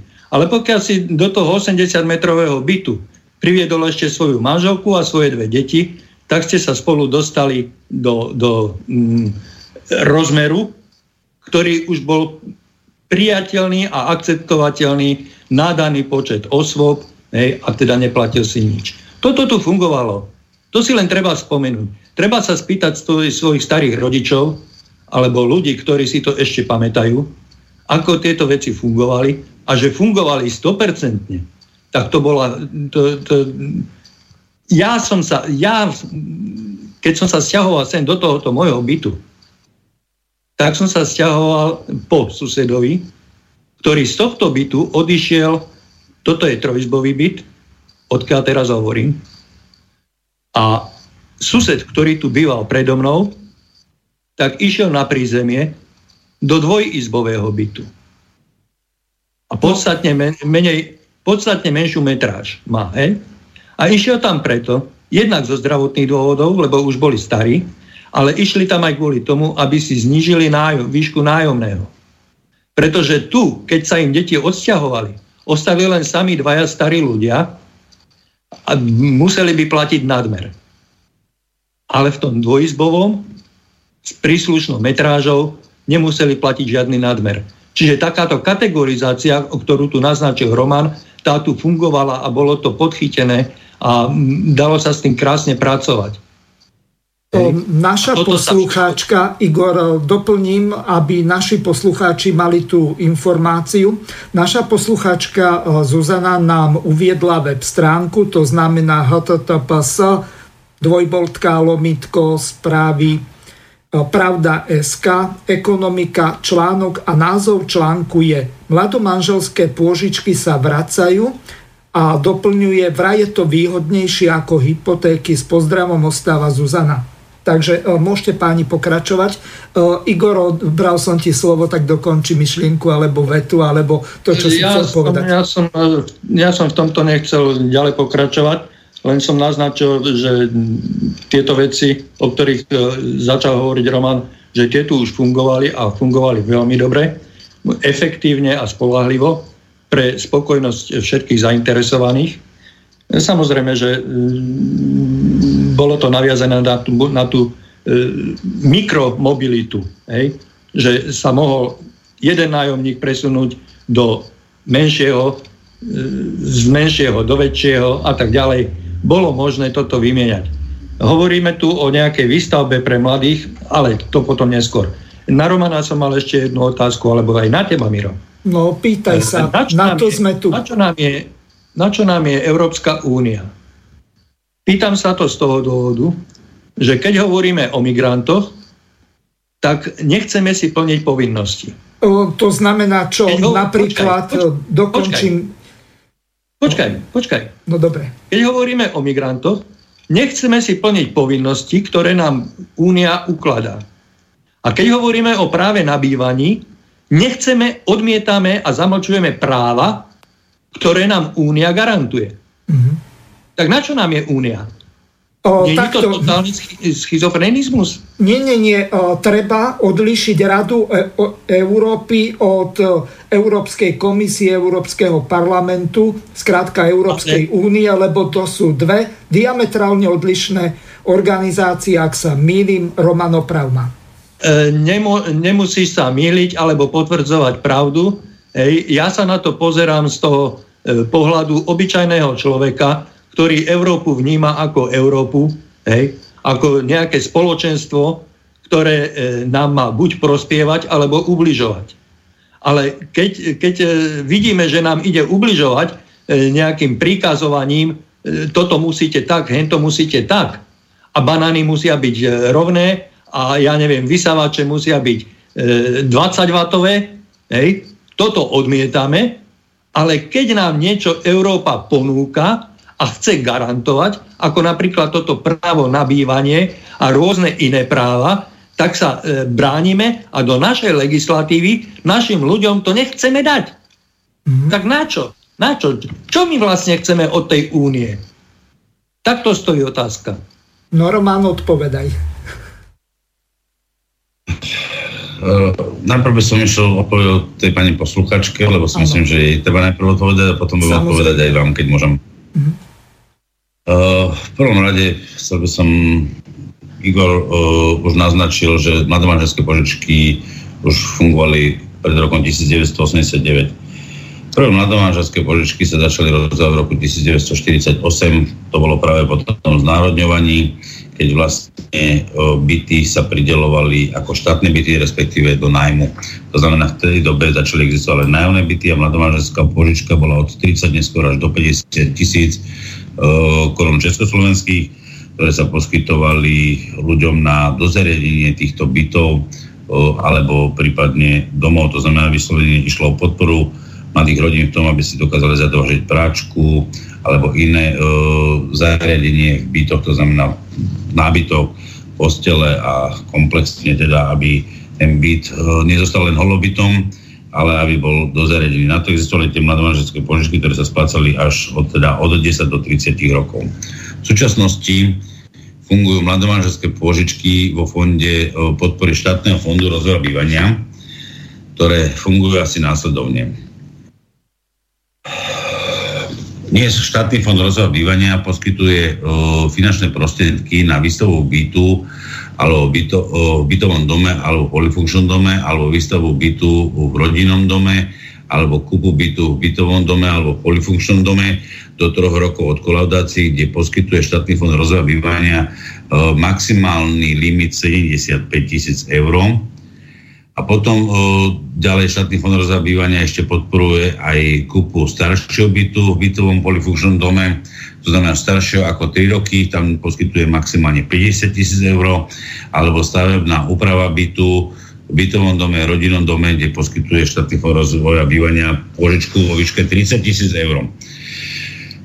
Všetky tieto požičky musia manželia splatiť do 35 rokov, ktorí uzatvorili manželstvo najviac 12 mesiacov pred podaním žiadosti. Takže vidíme tu odlišnosť, že vlastne dneska sa podporuje štátnym fondom rozvoja bývania, respektíve tá mladomanželská požička na kupu bytu, o, alebo výstavovú bytu, alebo respektíve kupu vystavované, výstav, vystavovaného bytu nejakým developerom. Avšak keď vidíme tie sumy, tak o, samozrejme napríklad v Bratislave 75 tisíc eur je jednoznačne o, suma nepostačujúca na to, aby ste v novostavbe si vedeli kúpiť za takúto sumu byt, lebo developeri majú o mnoho vyššie ceny napríklad v Bratislave. Samozrejme, že v iných lokalitách o, Slovenska o, je možné, že aj za takúto cenu by sa dal kúpiť o, možno byt v menšej obci, niekde na strednom východnom Slovensku, tak takýto štátny fond rozvývania by vám pomohol. Na druhej strane si treba uvedomiť, že v tej dobe, keď začínali mladomáčarské požičky pred 89. to znamená 40, od roku 1948, neexistovali iné formy úverov pre mladomanželov alebo všeobecne pre fyzické osoby. Dneska tá forma úverov je neskutočne veľa od spotrebných úverov, hypotekárnych úverov, momentálne aj podpory teda mladomanželov, mladomanželskými požičkami cez štátny fond rozobývania. A práve preto dnes veľa ľudí a v rámci trhového mechanizmu banky poskytujú rôzne iné formy úverov práve na získanie, postavenie bytu alebo rodinného domu. To znamená kúpy alebo v rámci zmluvy o výstavbe v bytovom dome o kúpy bytu budúceho prostredníctvom nejakého investora alebo developera, ktorý takýto byt vystavia pre vás a vy si ho kúpite na základe zmluvy o výstavbe bytu alebo rezervácii takéhoto bytu alebo výstavbe rodinného domu alebo aj rekonštrukcii nejakého bytu alebo bytového domu, kde už v tomto prípade sa naozaj oplatí viacej ísť na ten štátny fond zabývania ako hypotekárny úver. Uh, lebo hypotekárne úvery, pokiaľ viem, sa dávajú hypotéky až do 40 rokov a štátny fond zabýva 35 rokov, kde nie je už až taký veľký rozdiel tých 5 rokov. Uh, Roman, dôležitá otázka na teba. Výška úrokov na rok, respektíve na celé to obdobie, je rozdielna, ak tie, ten úver použije od komerčnej banky, že si zoberieš napríklad hypotéku, alebo z tohto fondu rozvoja bývania. Lebo mm, použijem iný príklad. Teraz akurát prebehla správa pred pár dňami, že študentské pôžičky zvýšili z 2000 na 3,5 tisíc mesačne pri 3% úroku. To znamená, že za určitých okolností môžeš od nejakej banky dostať aj menší úrok ako 3%. Čiže či je to v prípade týchto peňazí od štátu výhodnejšie ako od komerčných bank? No, poviem to asi zhruba tak. Štátny fond rozvoja bývania pri časti úveru do 15 000 eur z lehotou splatnosti maximálne 15 rokov z ročnou, my si na ročnú úrokovú sádzbu 1% pri časti úveru nad 15 rokov z lehotou splatnosti maximálne 20 rokov, s ročnou úrokovou sadzbou je maximálne 2%. Pri komerčných bankách, to znamená, kde sú aj hypotekárne úvery, je pravda to, že vlastne tam sa hýbe tie úrokové sadzbe niekde 1 až 2 plus nejaké poplatky, e, ktoré vlastne musíte zaplatiť a môžete si to fixovať napríklad na 3-7 rokov tento, túto, tento úrok. Pri štátnom fonde rozvoja bývania máte to garantované, ako som vám uvedol, to znamená na trvalé obdobie, to znamená e, bez fixácií. Pri fixácii v komerčných bankách vlastne platíte ďalší poplatok, kde sa vám zvyšuje samozrejme tá úroková sadzba, ktorá je premiet, respektíve ten poplatok vám premietne sa do nákladov, či je to v rámci úrokovej sadzby alebo nie. Samozrejme, budem úprimný, štátny fond rozvoja bývania s tým, že je to organizácia, ktorá podlieha uh, a garanciám štátu, uh, nemôže dojsť k zmene, ktorá by poškodila alebo respektíve došlo by k zmene úrokovej sadzie, ktoré by si podpisovali dnes pri takéto zmluve, to znamená podpore alebo prevzati pri obstaraní bytu, že by sme poskytli práve, použili tieto finančné prostriedky zo štátneho fondu rozvoja bývania, ale pri bankách je to zložitejšie. Takže určite, keby som ja sa právne e, mohol tomuto vyjadriť a ako by som konal ja, tak určite, ak by som bol nutený alebo chcem si zadovažiť byt a som schopný v takejto sume uh, si tento byt zadovažiť, alebo mal by som rozdiel sumy na uh, zaplatenie bytu, ktorý, o ktorý mám záujem, tak určite by som radšej bral finančné prostriedky zo štátneho fondu rozvoja bývania ako z komerčných bank. A tu si treba tiež uvedomiť, že všetky komerčné banky na Slovensku o, nie sú ani jedna slovenskou bankou a zisky sa odlievajú zase do zahraničia, sú to len pobočky na Slovensku a koľko razy aj materské spoločnosti o, nemajú ani sídlo o, na Slovensku Takže vlastne tá garancia dokonca pádu rizikovosti bank e, komerčných na Slovensku je veľmi vysoký a ja osobne nepodporujem zahraničný kapitál, ja som Slovák a budem radšej podporovať všetko, čo je slovenské, ako niečo zahraničné. Takže to mi je jasná odpoveď.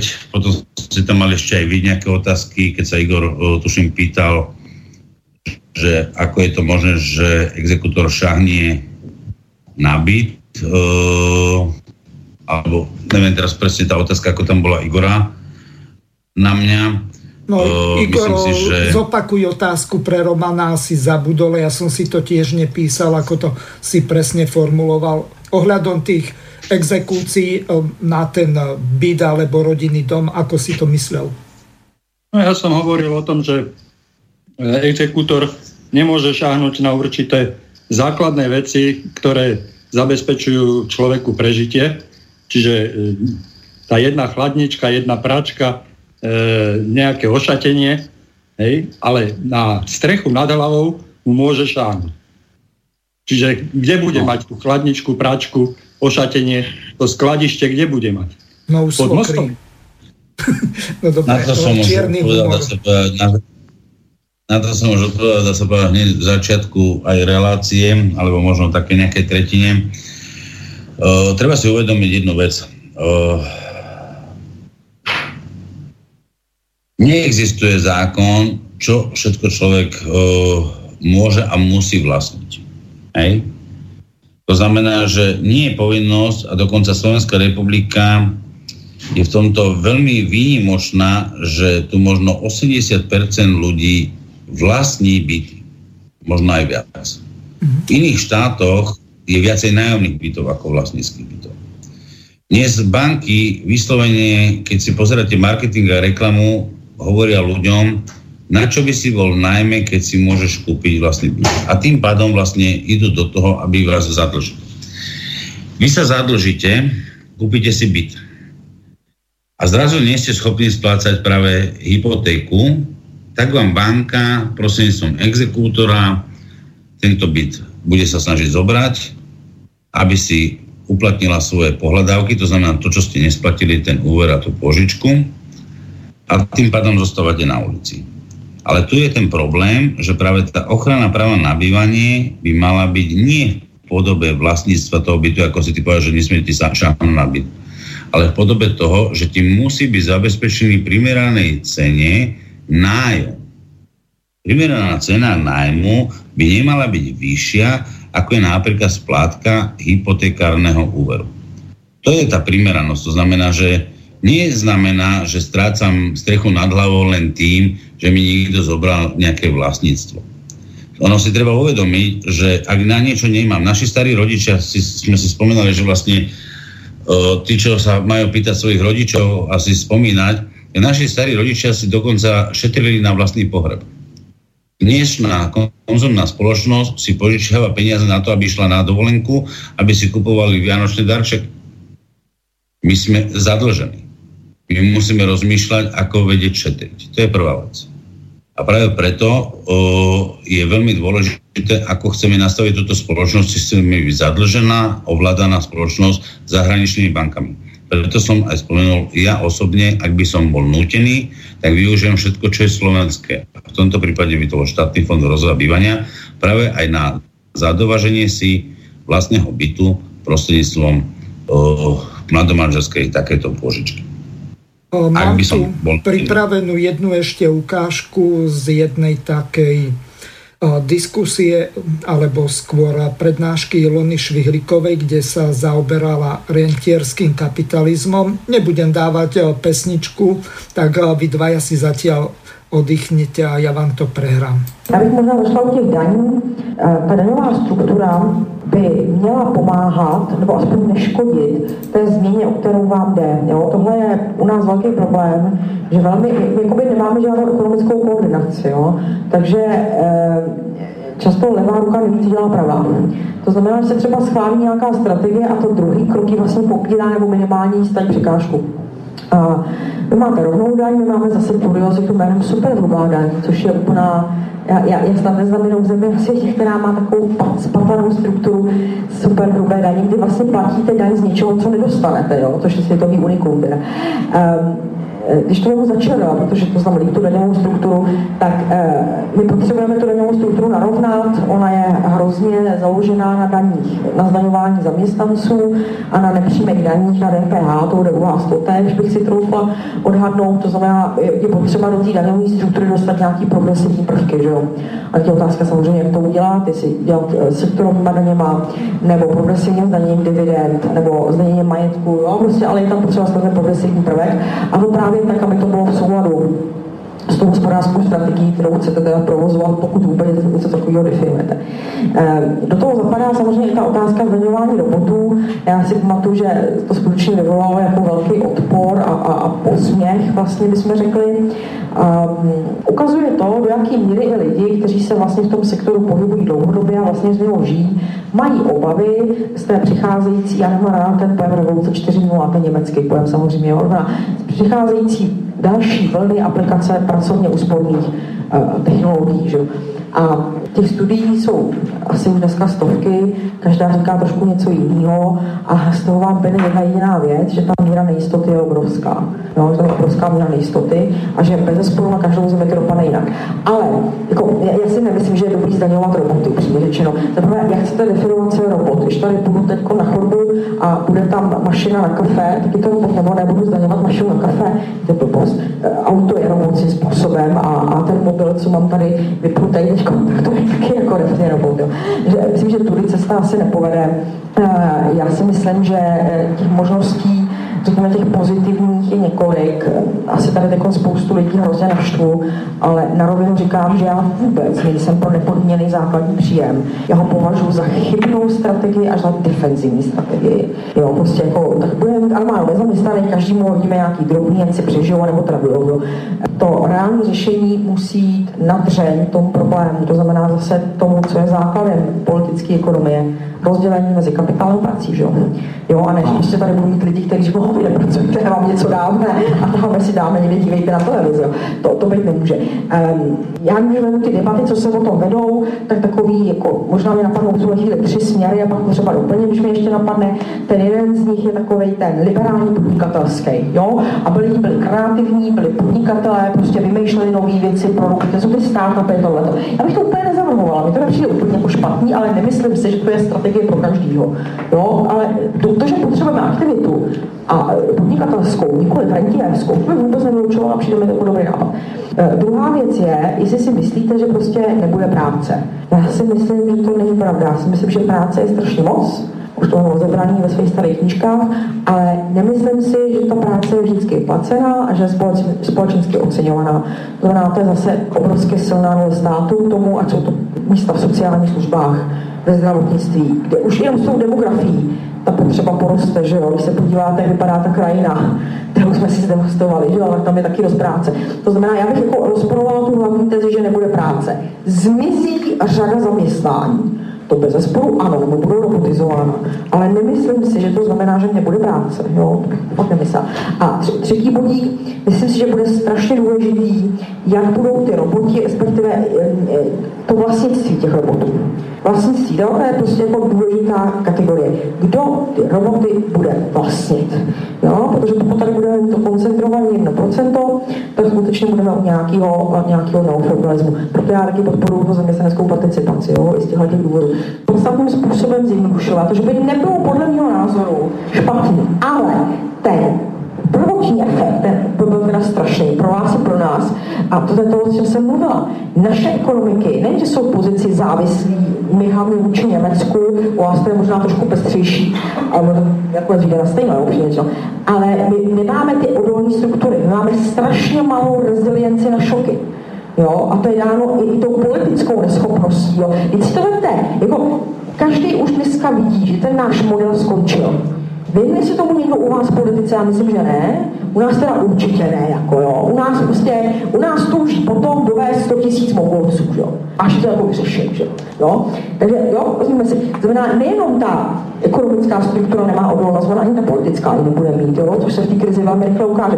To je to, co mi dělá starost. Jo. To, že samo o sobě se změní ty struktury mezinárodní, mě takovou starost nedělá, protože v tu chvíli, kdy ty matky se stáhnou od nás a budou domů, tak my máme prostor pro rozvoj vlastní výroby. Takže to, že se jich bavíme, já to neberu zase jako špatně, ale my nemáme ten, ten, ten postkrizový, postšokový prostor, my nemáme pokrytý.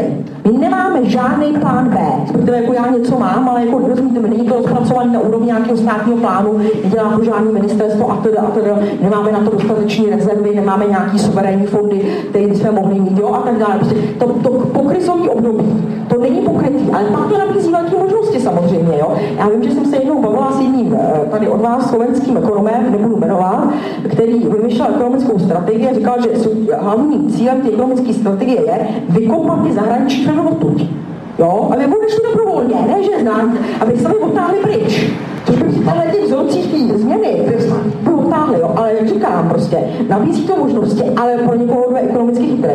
To znamená, jak jste to řekl vy, pro nějakých 40 čupů. Já bych, my si vzpomínáme letos 10 let od velké recese, Myslím si, že byly přikryty určité problematické symptomy, ale nebyly vyřešeny ty pravé příčiny, podle mě. Eh, hodně lidí eh, se koncentruje na ten finanční sektor, já musím říct, že tolik ne, protože podle mě ten finanční sektor byla taková ta vrchní vrstva té cibule, kde se ty problémy projevily, ale kde podle mého názoru nevznikly. Jo. Podle mě ta velká recese měla příčinu v reální ekonomice, ne ve finančnictví. Jo. Jasně tam byla jako malá regulace a, a, a prostě prapodivní obchody s derivátama, ale prostě zatím je něco jiného, zatím je to dobývání renty jo, a tyhle ty další věci. Tenhle ten problém byl překryt, nikoli vyřešen, tím, že se skutečně používala ta, používá ta uvolněná monetární politika, včetně kvantitativního uvolňování, ale všimněte si, že úrokové míry řadě zemí zůstávají stále velice nízké, někde dokonce záporné a e, když se podíváte na to, co říkají centrální bankéři, tak s výjimkou vlastně Spojených států e, očekávají, že toto možná tomu ještě nějakou dobu bude. To znamená, že e, ani deset let poté vlastně nemůžeme říct, že se vracíme k nějakému jakoby kvazi normálu. Je otázka, jestli jako v rentierském kapitalismu existuje něco kvazi normálu, teda jako jo. A s tím úplně jistá. Takže vypočuli sme si docentku Ilonu Švihlíkovú, kde hovorila o tom, čo nás v najbližšej dobe čaká. E, bude dobré, ak v tejto ďalšej časti predstaví Igor nejaké riešenia, aké sú. To znamená e, to, čo povedal Michalko a po ňom zopakovala docentka Švihlíková, že tu na to, aby sme tu rozbiehli nejakú družstevnú výstavu, by sme potrebovali 40 čubov. Bohužiaľ, aj ten jediný v Čechách zomrel na Slovensku taký e, podnikatelia alebo predsedovia družstiev, ako bol povedzme Čuba, alebo pred ním povedzme Tomáš Baťa, ktorý zomrel v roku 1931, tak v podstate nie sú, ktorí by sa venovali tomu rozvoju tej konkrétnej obce, toho konkrétneho mesta, tej konkrétnej oblasti, kde podnikajú, aby nedochádzalo k vyvážaniu toho rentierského kapitálu vonku, lebo v podstate naši ľudia, ak už nehľadím na tých Mongolcov, Srbov a čo ja viem, kto tu všetko robí, tak v podstate títo v našej oblasti vyvážajú e, zisk, čiže mozole našich ľudí, ktorí tu odrobia e, za veľmi nízke mzdy. E, samozrejme ničia naše životné prostredie, čerpajú naše súroviny, ktoré nie sú nekonečné. A samozrejme z tohoto dôvodu, povedzme v Nemecku, v Británii alebo kdekoľvek inde, v Taliansku alebo v Južnej Koreji, tak majú vysokú životnú úroveň na úkor práce našich ľudí. Takže kto chcete, môžete hneď na to reagovať. No Mirko, pokiaľ ja, by som mal, pokiaľ ja by som mal reagovať na to, čo povedala pani Švihlíková, tak by som najprv musel tomu rozumieť. Priznám sa, že ja som nerozumel e, jedno kompletné slovo, čo povedala.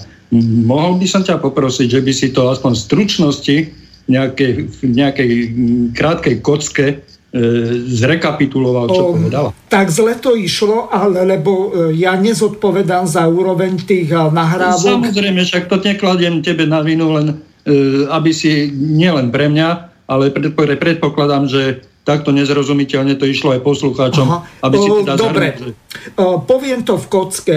Jedná sa tam o to, že sme na Prahu 4. priemyselnej revolúcie, kde sa stratí obrovské množstvo pracovných miest, čiže naši ľudia sa stanú nezamestnanými a samozrejme máme na druhej strane v oblasti nie už výroby, ale služieb obrovské množstvo pracovných miest, len nie to ich čoho zaplatiť z toho dôvodu, že tí, ktorí robia povedzme v tej výrobe, tak ten zisk, ktorý by mal ostať v štáte, tak sa vyvezie vonku. Samozrejme na druhej strane robíme úplne idiotskú politiku v tom slova zmysle, že e, dávame rôzne investičné stimuly, e, daňové prázdniny a tak ďalej neplatia sa u nás dane z dividend, zo zisku, z toho, čo sa stadiaľ to vyvezie. Jednoducho nie sú peniaze na to, aby tu boli ľudia zaplatení v oblasti služieb, či už zdravotníctva, dôchodkového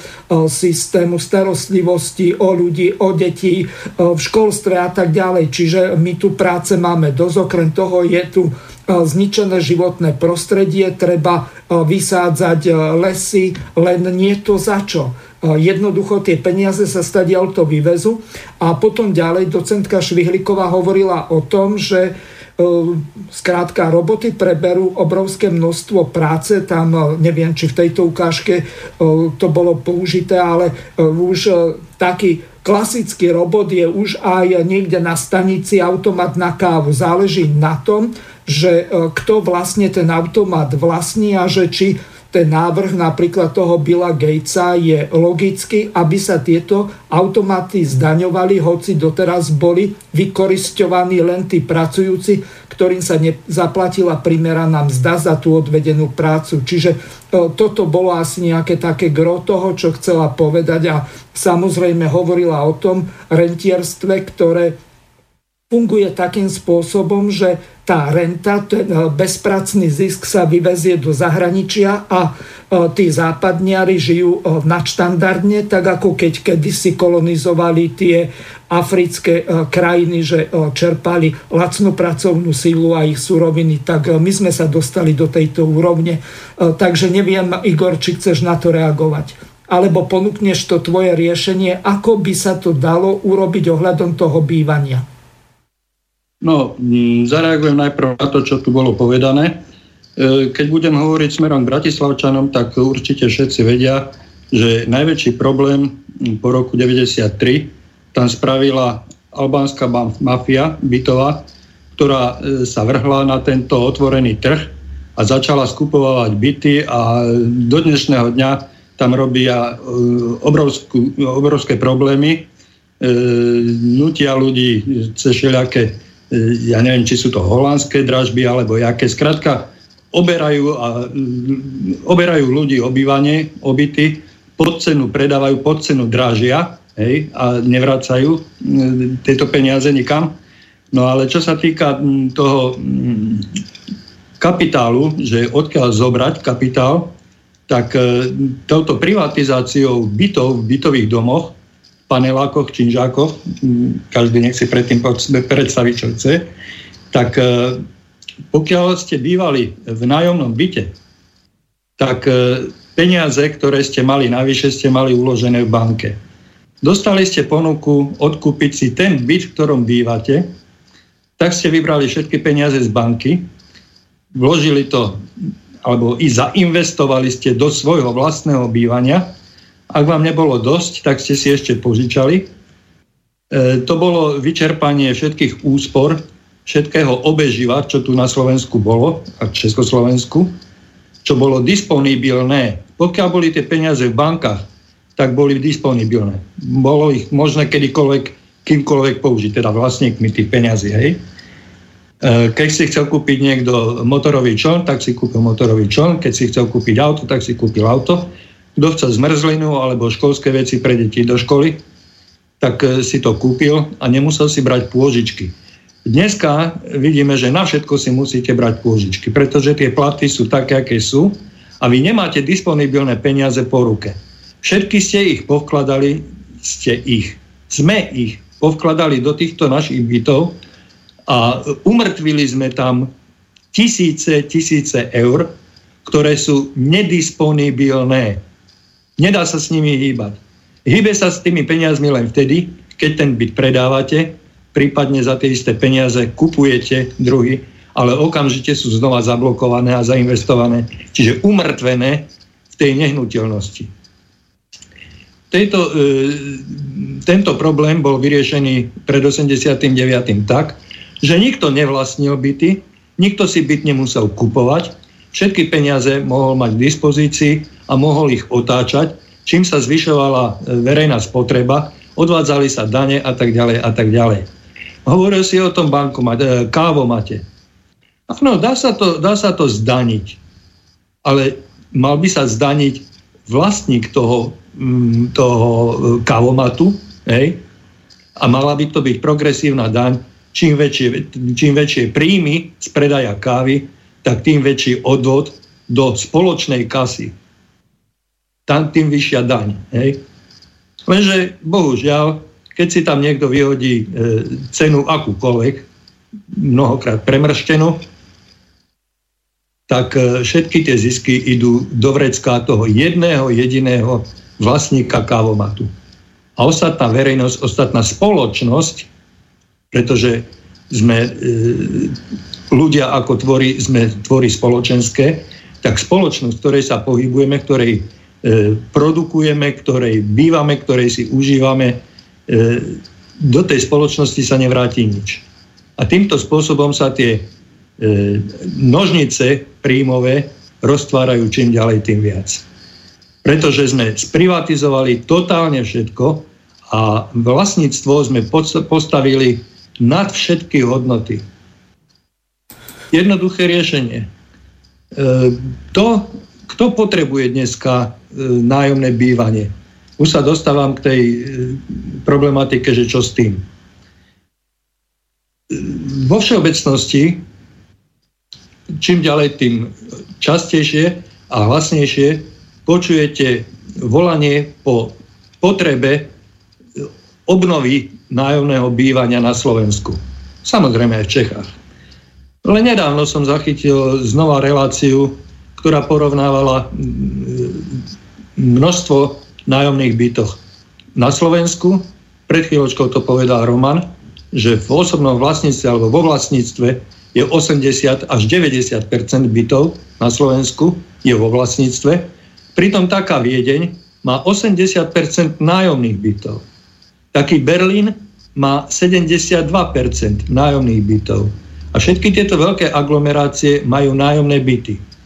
Keď, si, keď sa pýtate na e, Airbnb, či jak sa to volá, hej, Airbnb, e, ktoré sa rozmohlo v Prahe, tak tam sú tiež súkromné byty, je, ich nájom, e, je, je tam spustu nájomných bytov, ale to sú práve tie rentierské byty.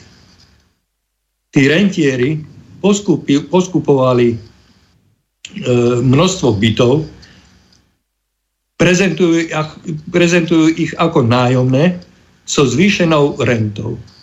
Hej. Ale klasické mesto Praha nájomné byty prakticky nemá. Znova je to v, v súkromných rukách. 80, e, teda začiatku 90. rokov, keď sa prišlo e, k tomuto systému, že prevodu štátnych, družstevných a podnikových bytov do vlastníctva nájomníkov, práve v súlade s e, prijatým zákonom 182-93, tak tomuto kroku, tomuto prijatiu zákona predchádzal, predchádzal ešte jeden zákon, ktorý umožnil previesť štátne byty do vlastníctva miest a obcí. A mestá a obce mali teda nájomné byty. Oni ich vlastne e, zabezpečovali tú prevádzku prostredníctvom bytových podnikov. Prevádzku tých štátnych bytov. A oni ich nemuseli predávať. Teda respektíve takto. V zákone je uvedené, že ich musia predať, pokiaľ nájomník prejaví záujem o kúpu. A pokiaľ sa v tom dome nájde viac ako 50 nájomníkov, ktorí sú ochotní odkúpiť. To bola veľmi dobrá poistka.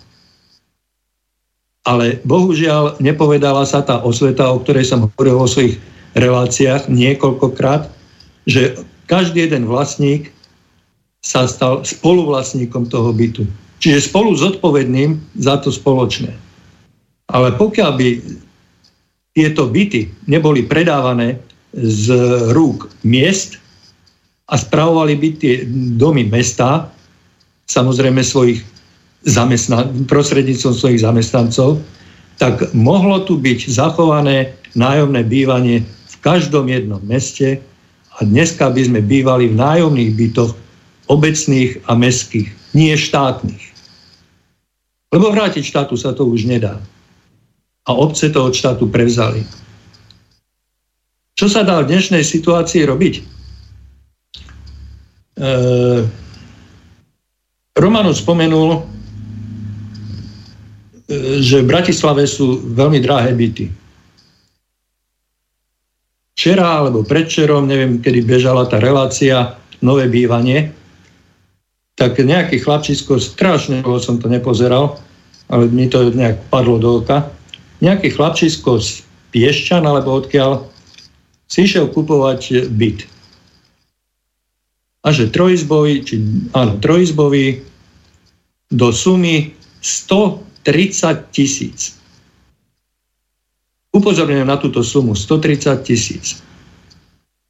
A upozorňujem na ňu preto, pretože pokiaľ som sa rozprával s poslancami túto mestského zastupiteľstva, tak som sa dostal aj k sumám, alebo k číslam, ktoré hovoria o tom, že výstavba bytu stojí 1200 eur na 1 meter štvorcový.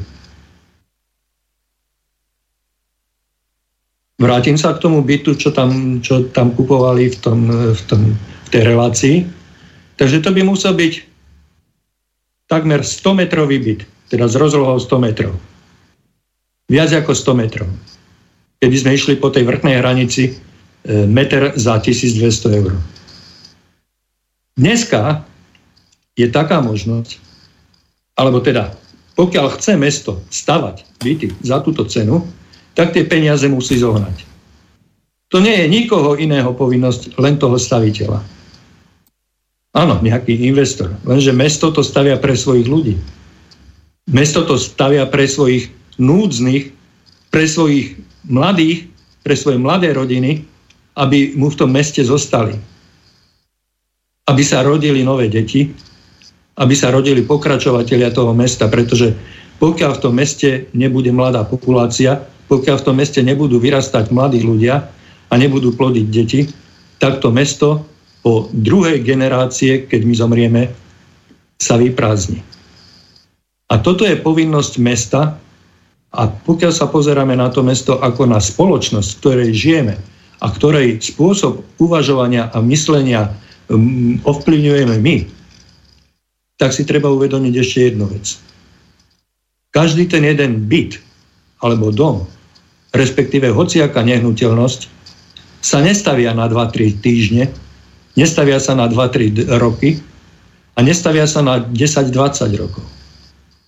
Tá nehnuteľnosť aj tá najšlendriansky postavená, najšlendrianskejšie postavená, má životnosť minimálne tých 80 rokov. Čiže my máme čas postaviť nehnuteľnosť, ktorá nám vydrží 80 rokov. Za tých 80 rokov sa v tej nehnuteľnosti môže vystriedať 4 až 5 generácií. Vystriedať. Nie, že predávať si to z ručky do ručky. A keď my toto zabezpečíme ako mesto, ako ľudia, žijúci v tomto meste, keď zatlačíme na svoj magistrát, na svoj e, obecný úrad, na, svoj, na, svoj, na svojich richtárov a poslancov, tak bude na ich e, pleciach otázka, kde zohnať peniaze. A dávam odpoveď, kde zohnať peniaze. Určite mesto a obec je lepším a spolahlivejším partnerom pre Fond rozvoja bývania ako súkromná osoba, ako človek, ktorý si chce postaviť dom. Čiže keď si mesto alebo obec zoberie pôžičku od Fondu rozvoja bývania, tak môže byť spolahlivým e, partnerom ktorý tie peniaze dokáže vrátiť. Hej? A mesto dokáže postaviť byty, ktoré bude prenajímať. Pozor, nie predávať po 20, po 15 rokoch. To bude stále majetkom mesta. A mesto prostredníctvom svojich zamestnancov, svojich štátnych úradníkov, štátnych obecných úradníkov, bude zabezpečovať správu toho domu a nájomníci budú platiť len najnevyhnutnejšie náklady spojené so zabezpečením bežnej a nevyhnutnej prevádzky a údržby tej nehnuteľnosti, v ktorej sa nachádzajú. A keďže hovoríme o obci, o našej obci, tak určite nás tá obec nebude okrádať a nebude od nás požadovať nejaké platby navyše, ako požaduje každý jeden rentier. Ale dá sa to ešte urýchliť. Celý tento proces. Páni, e, do konca relácie už máme len 6 minút, tak dám slovo Romanovi o nejaké záverečné zhrnutie a rozlúčenie sa s poslucháčmi. A ty, Igor, dokončíš túto reláciu. Roman, si tam? Ja by som chcel len ja by som chcel nadviazať, že som už spomínal, že v podstate existuje zákon 443 z roku 2010 zbierky zákonov, tzv. zákon o dotácii, dotáciách na rozvoj bývania a o sociálnom bývaní. A ten sa práve poskytuje mestám a obciam. E, dokonca ešte aj družstvám. Takže tu nie je čo neriešiť, ale treba riešiť a naozaj ako sa týba tlačiť vyslovene na tých svojich komunálnych poslancov a starostov, aby jednoducho začali realizovať sociálne bývanie v každej obci, v každom meste. Sú na to zdroje. Dokonca Európska únia na to prispieva prostredníctvom štátneho fondu rozvoja bývania práve no, cez, som sa chartu, cez túto Európsku sociálnu chartu už od roku 2013. To znamená, je dnes rok 2019, 6 rokov tento štát, už tu prebehli komunálne voľby, voľby do župných volieb, o, aj parlamentné voľby a my nie sme schopní si voliť tých, ktorí by hajili záujmy svojich občanov. Alebo potom je chyba vo voličoch, lebo nemajú tie sociálne problémy, o ktorých tu dnes hovoríme v tejto relácii, že sú aj takí ľudia, ktorí potrebujú právnu ochranu a právno, o, o, právnu ochranu pri práve na bývanie. To je celý ten problém. To znamená, asi ten volič potom nechodí voliť, alebo uh, niečo sa tu deje v tej spoločnosti. Práve preto, je nemožné. Práve preto som, e, je, práve preto som bol rád, že táto debata dnešná mala tento zámer, že, sa tu, že tu bude môcť odprezentovať pohľad, ktorý ešte vo verejnosti nerezonuje. Takže netreba sa hneď na tých obyvateľov, na tých ľudí, že o niečom nerozhodujú a netlačia na nikoho, pretože nevedia ako.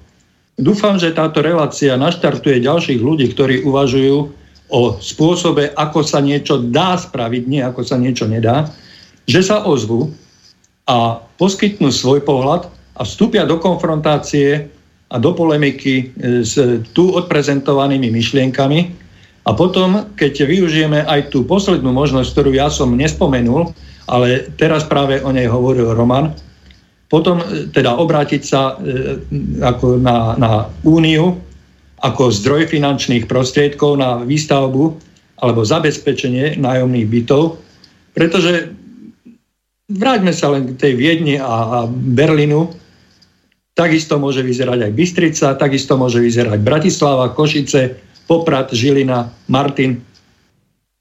Tie mestá môžu mať 80% nájomných bytov. Len, sa tre, len treba natiahnuť ruku a potom už, už mi bude dávať zmysel, keď na každom takom dome e, bude vysieť veľká tabula s, s modrým podkladom a žltými hviezdami a pod tým napísané tento dom je nájomný vďaka Európskej únii. Páni, Lebo do konca relácie no. už máme len dve minúty, tak vás poprosím o rozlúčenie sa s poslucháčmi. Takže ja by som sa rozlúčil s poslucháčmi. Dúfam, že ich nejako táto debata naštartovala alebo potvorila dvierka, e, kde by sa mohli uberať vo svojich myšlienkach, pretože priestor je absolútne voľný a pokiaľ nezačneme si vymieňať svoje pohľady a svoje, svoje názory, tak e, sa tu nerozprúdi žiadna diskusia a budem rád, keď e, sa ľudia, ktorí, ktorým záleží na, nielen na svojom bývaní, ale na bývaní vo svojom meste, vo svojej obci, na bývaní tu, na našom Slovensku, tak e, sa ozvú títo ľudia a začneme budovať. Stačí si len ozaj vyhrnúť rukávy, pretože pokiaľ ja to vidím z môjho laického pohľadu, žiadny zákon nám nebráni, súčasná platná legislatíva nám nebráni urobiť jednotlivé kroky tým smerom, ako som naznačil. Je to len vecou vyhrnutia si rukávov a pustenia sa do roboty. Pretože Veci, veci tu sú. S týmto sa lúčim a ďakujem pekne všetkým poslucháčkam, poslucháčom a vám páni za príjemnú debatu. Ďakujem veľmi pekne, Igor. Roman, tvoja minúta. Ale buď presný. Sa snažiť do minúty zvládnuť. Ak by som mohol a bol pri moci, môžem vám len jednu vec slúbiť Opäť zavedeme výstavbu nájomných bytov prostredníctvom obci a miest vo forme tak, že po 30 rokoch si každý bude môcť potom kúpiť za zostatkovú cenu byt, ktorý užíval po dobu 30 rokov. Tak to bolo pred 89. a to je sa dá zaviesť aj dnes a tým zachránime a zabezpečíme právo na bývanie všetkým, tým aj ktorí sú nie sociálne slabšími, ale budeme myslieť aj na tých, ktorí takýto byt potrebujú a majú sociálne problémy. Takže základom je bývanie pre každú rodinu. To je všetko. Ďakujem všetkým poslucháčom Slobodného vysielača za vypočutie si tejto relácie. Ďakujem Romanovi Ruhigovi a prajem mu príjemnú dovolenku v Chorvátsku. Takisto ďakujem kolegovi Igorovi Lackovi tiež za zaujímavé postrehy a názory ohľadom práva na bývanie. Pevne verím, že vďaka iniciatíve vás, vážení poslucháči, tak sa nám podarí presadiť ten článok 31 a zaviesť právo na bývanie pre každého z nás. Týmto konštatovaním sa s vami lúčim a prajem vám príjemné počúvanie ďalších relácií Slobodného vysielača. Do počutia. Vysielací čas dnešnej relácie veľmi rýchlo uplynul, tak sa s vami zo štúdia Banska Bystrica Juh lúči moderátor a zúkar Miroslav Hazucha, ktorý vás touto reláciou sprevádzal.